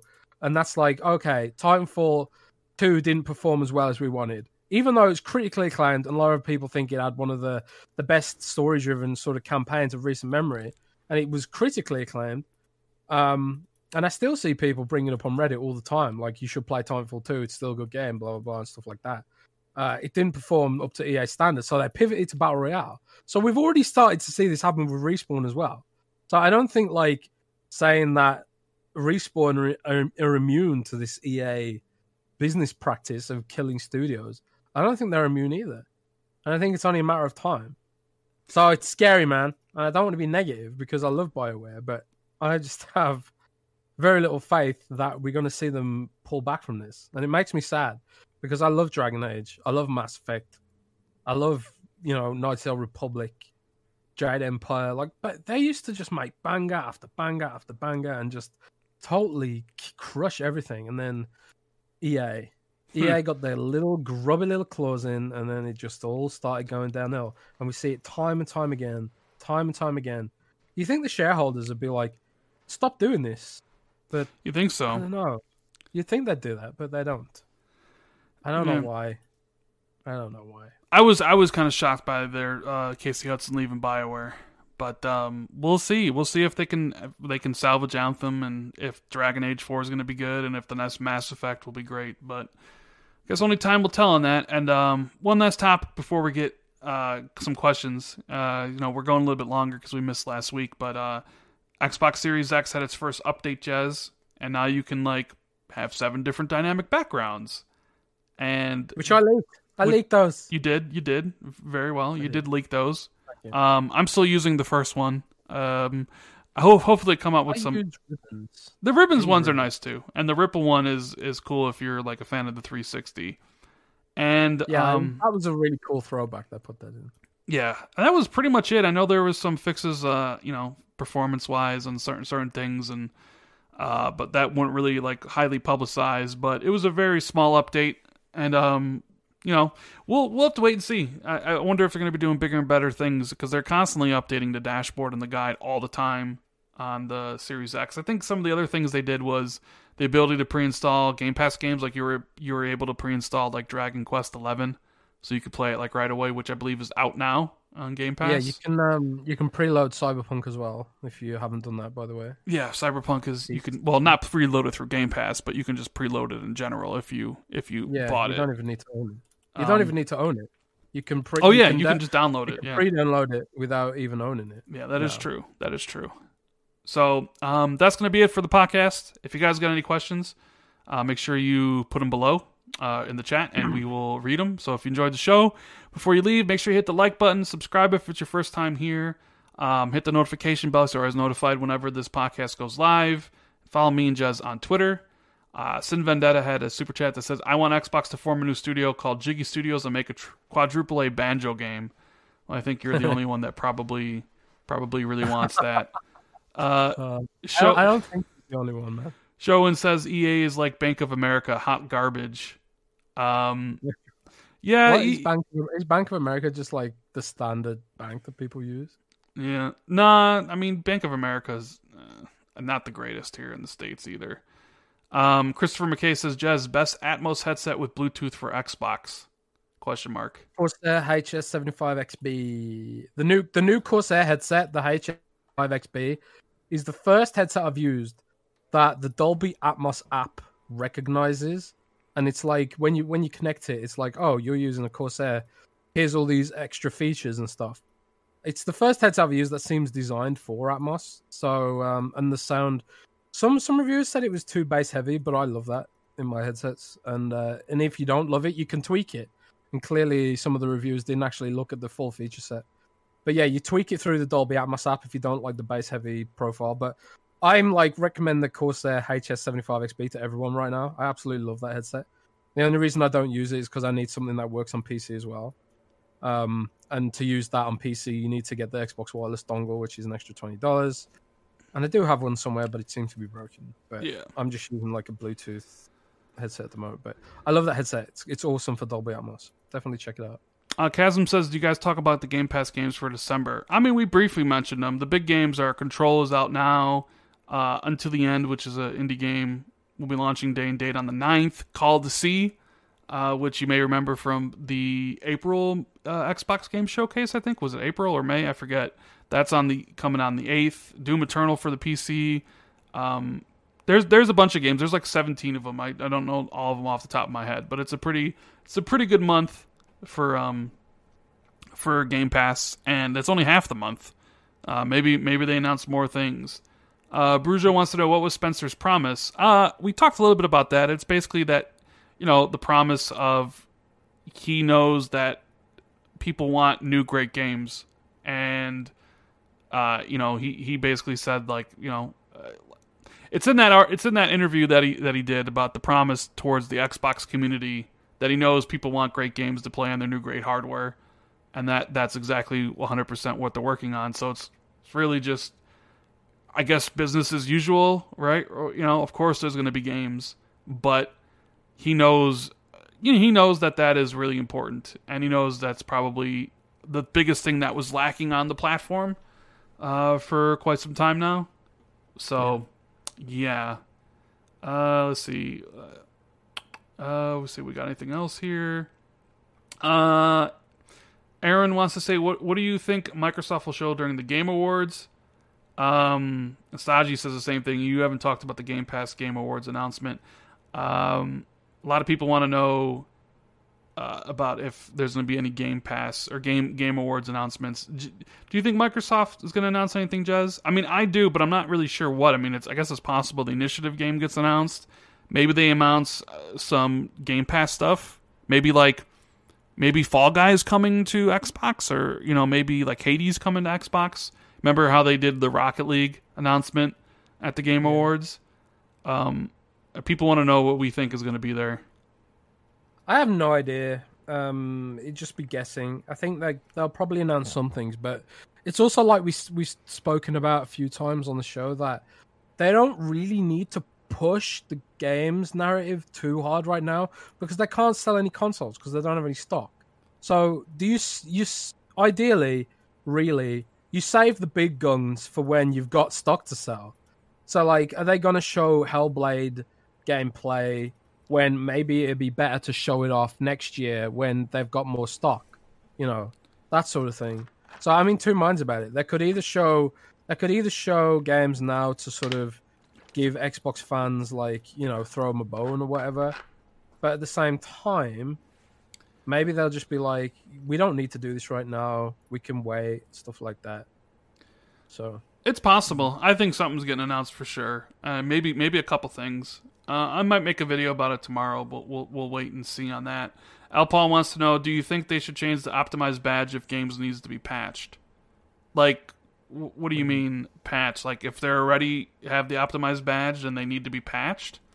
I mean, the the the the, the badge is just showing that it's optimized in some way for the console. Um, unless I'm misreading your your question wrong. Um, yeah, I don't know. What do you think, Jez? Um, I don't know. If a game shows significant significant boost just by the fact that it's on Xbox, I mean, you could say it's optimized. I don't know. Like, is for example, Monster Hunter plays way better on the Series X because it has it has the uh, unlock frame rate and stuff. So do you count that as optimized? Probably not because it's not been patched, but at the same time, it does play really well, far better on Series X than it does on the Xbox One, even on the um, even when you count the uh, the One X. So I don't know. It's kind of a gray area. There's no exact rule about how this should or shouldn't be done. I don't know. Uh, Darren wants to know: Do you think achievements will be overhauled in any significant way this generation? Uh, hmm. Over overhauled implies like getting rid of it or changing it completely. I don't think achievements will change, but I, I wouldn't be surprised if there's additions. Like in 2016, they added achievement rarity to show you how many people have those achievements on you know out of everybody on Xbox Live, and they added the rare achievements which were any achievement underneath 10%. I think they maybe add additions to it where maybe they you know allow maybe they start adding a thing where you get an achievement for completing all the achievements in the game, kind of like PlayStation's trophies. Yeah. I don't look at them as essentially overhauling it because overhauling to me means they're basically changing it completely. I don't think they're going to change it. I think they're just going to add on to it because it's been four years since they've done anything significant to achievements. So, yeah. I, I do think we see some additions. Uh, Nine Live says, "What do you think about Ubisoft Plus joining Game Pass Ultimate?" Um, that I don't know. Like that could happen. I mean, Ubisoft Plus isn't on Xbox right now, so it would have to first come to Xbox, right? Because it's not here. Maybe Microsoft and, and Ubisoft have been talking. Maybe Microsoft wants to get Ubisoft's games on xCloud, and this would be the way to do that through like Game Pass Ultimate. Um, maybe maybe they're seeing a lot of engagement with EA Play, and uh, you know Ubisoft wants to get in on that, and that could be a huge thing. Like if if all of Ubisoft games were were in Game Pass, that that would be huge for for Game Pass subscription service. What do you think, Jez? Do you think that's um, something that could potentially happen? I think it definitely could happen. Um, I haven't seen any inkling that it will happen, and I think like Ubisoft seems to be all about whoring out services to to uh, the platforms that offer them the best deal. And uh, Google Stadia and Ubisoft have worked together a surprisingly large amount recently. So I think there's like there's a chance that it could end up being exclusive to a different platform, especially if like uh, that's what you know ends up offering them the most money. But I do think like there is totally the the potential for that to come. But there's also the potential here that Microsoft EA said, "Yeah, okay, we'll join Game Pass, but we want to be exclusive. We don't want to we don't want to share that mind space with Ubisoft service." You know? So there's like loads of different factors which could or could not affect whether or not that happens. But either way, it's you know it's an interesting time for all that sort of stuff. Yeah. Uh, Rajat says, which one is better, Metal Gear Solid Five versus Call of Duty Infinite Warfare? Um, that's an interesting. Uh, Metal Gear Solid Five versus Call. What? Yeah, I like completely different games. I know, I know. That's what I was saying. It's like interesting because it's like complete different. I will say I really enjoyed Infinite Warfare's like, campaign. Are they both on sale and cost the same amount right now? I, if they're both on sale and cost the same amount, you you're trying to decide which to buy, and you haven't played the Phantom Pain. I think Phantom Pain's probably you'll get more out of it because like nobody's people are even playing it called Infinite Warfare Online anymore. I don't know. No, I don't think. Yeah, but the campaign for Infinite Warfare is actually really good. Which um, one was that? from 20 uh, Infinite Warfare was I think from 2016 I want to say. Is that Kevin Spacey? No, that was the one year before. That was Advanced Warfare. All right. So I don't They all just sort of blend together for me. They do. Uh I, I guess it really depends on what you want. You want stealth game? Metal Gear Solid 5. If you want call you want action game, uh, although you can play Metal Gear Solid action.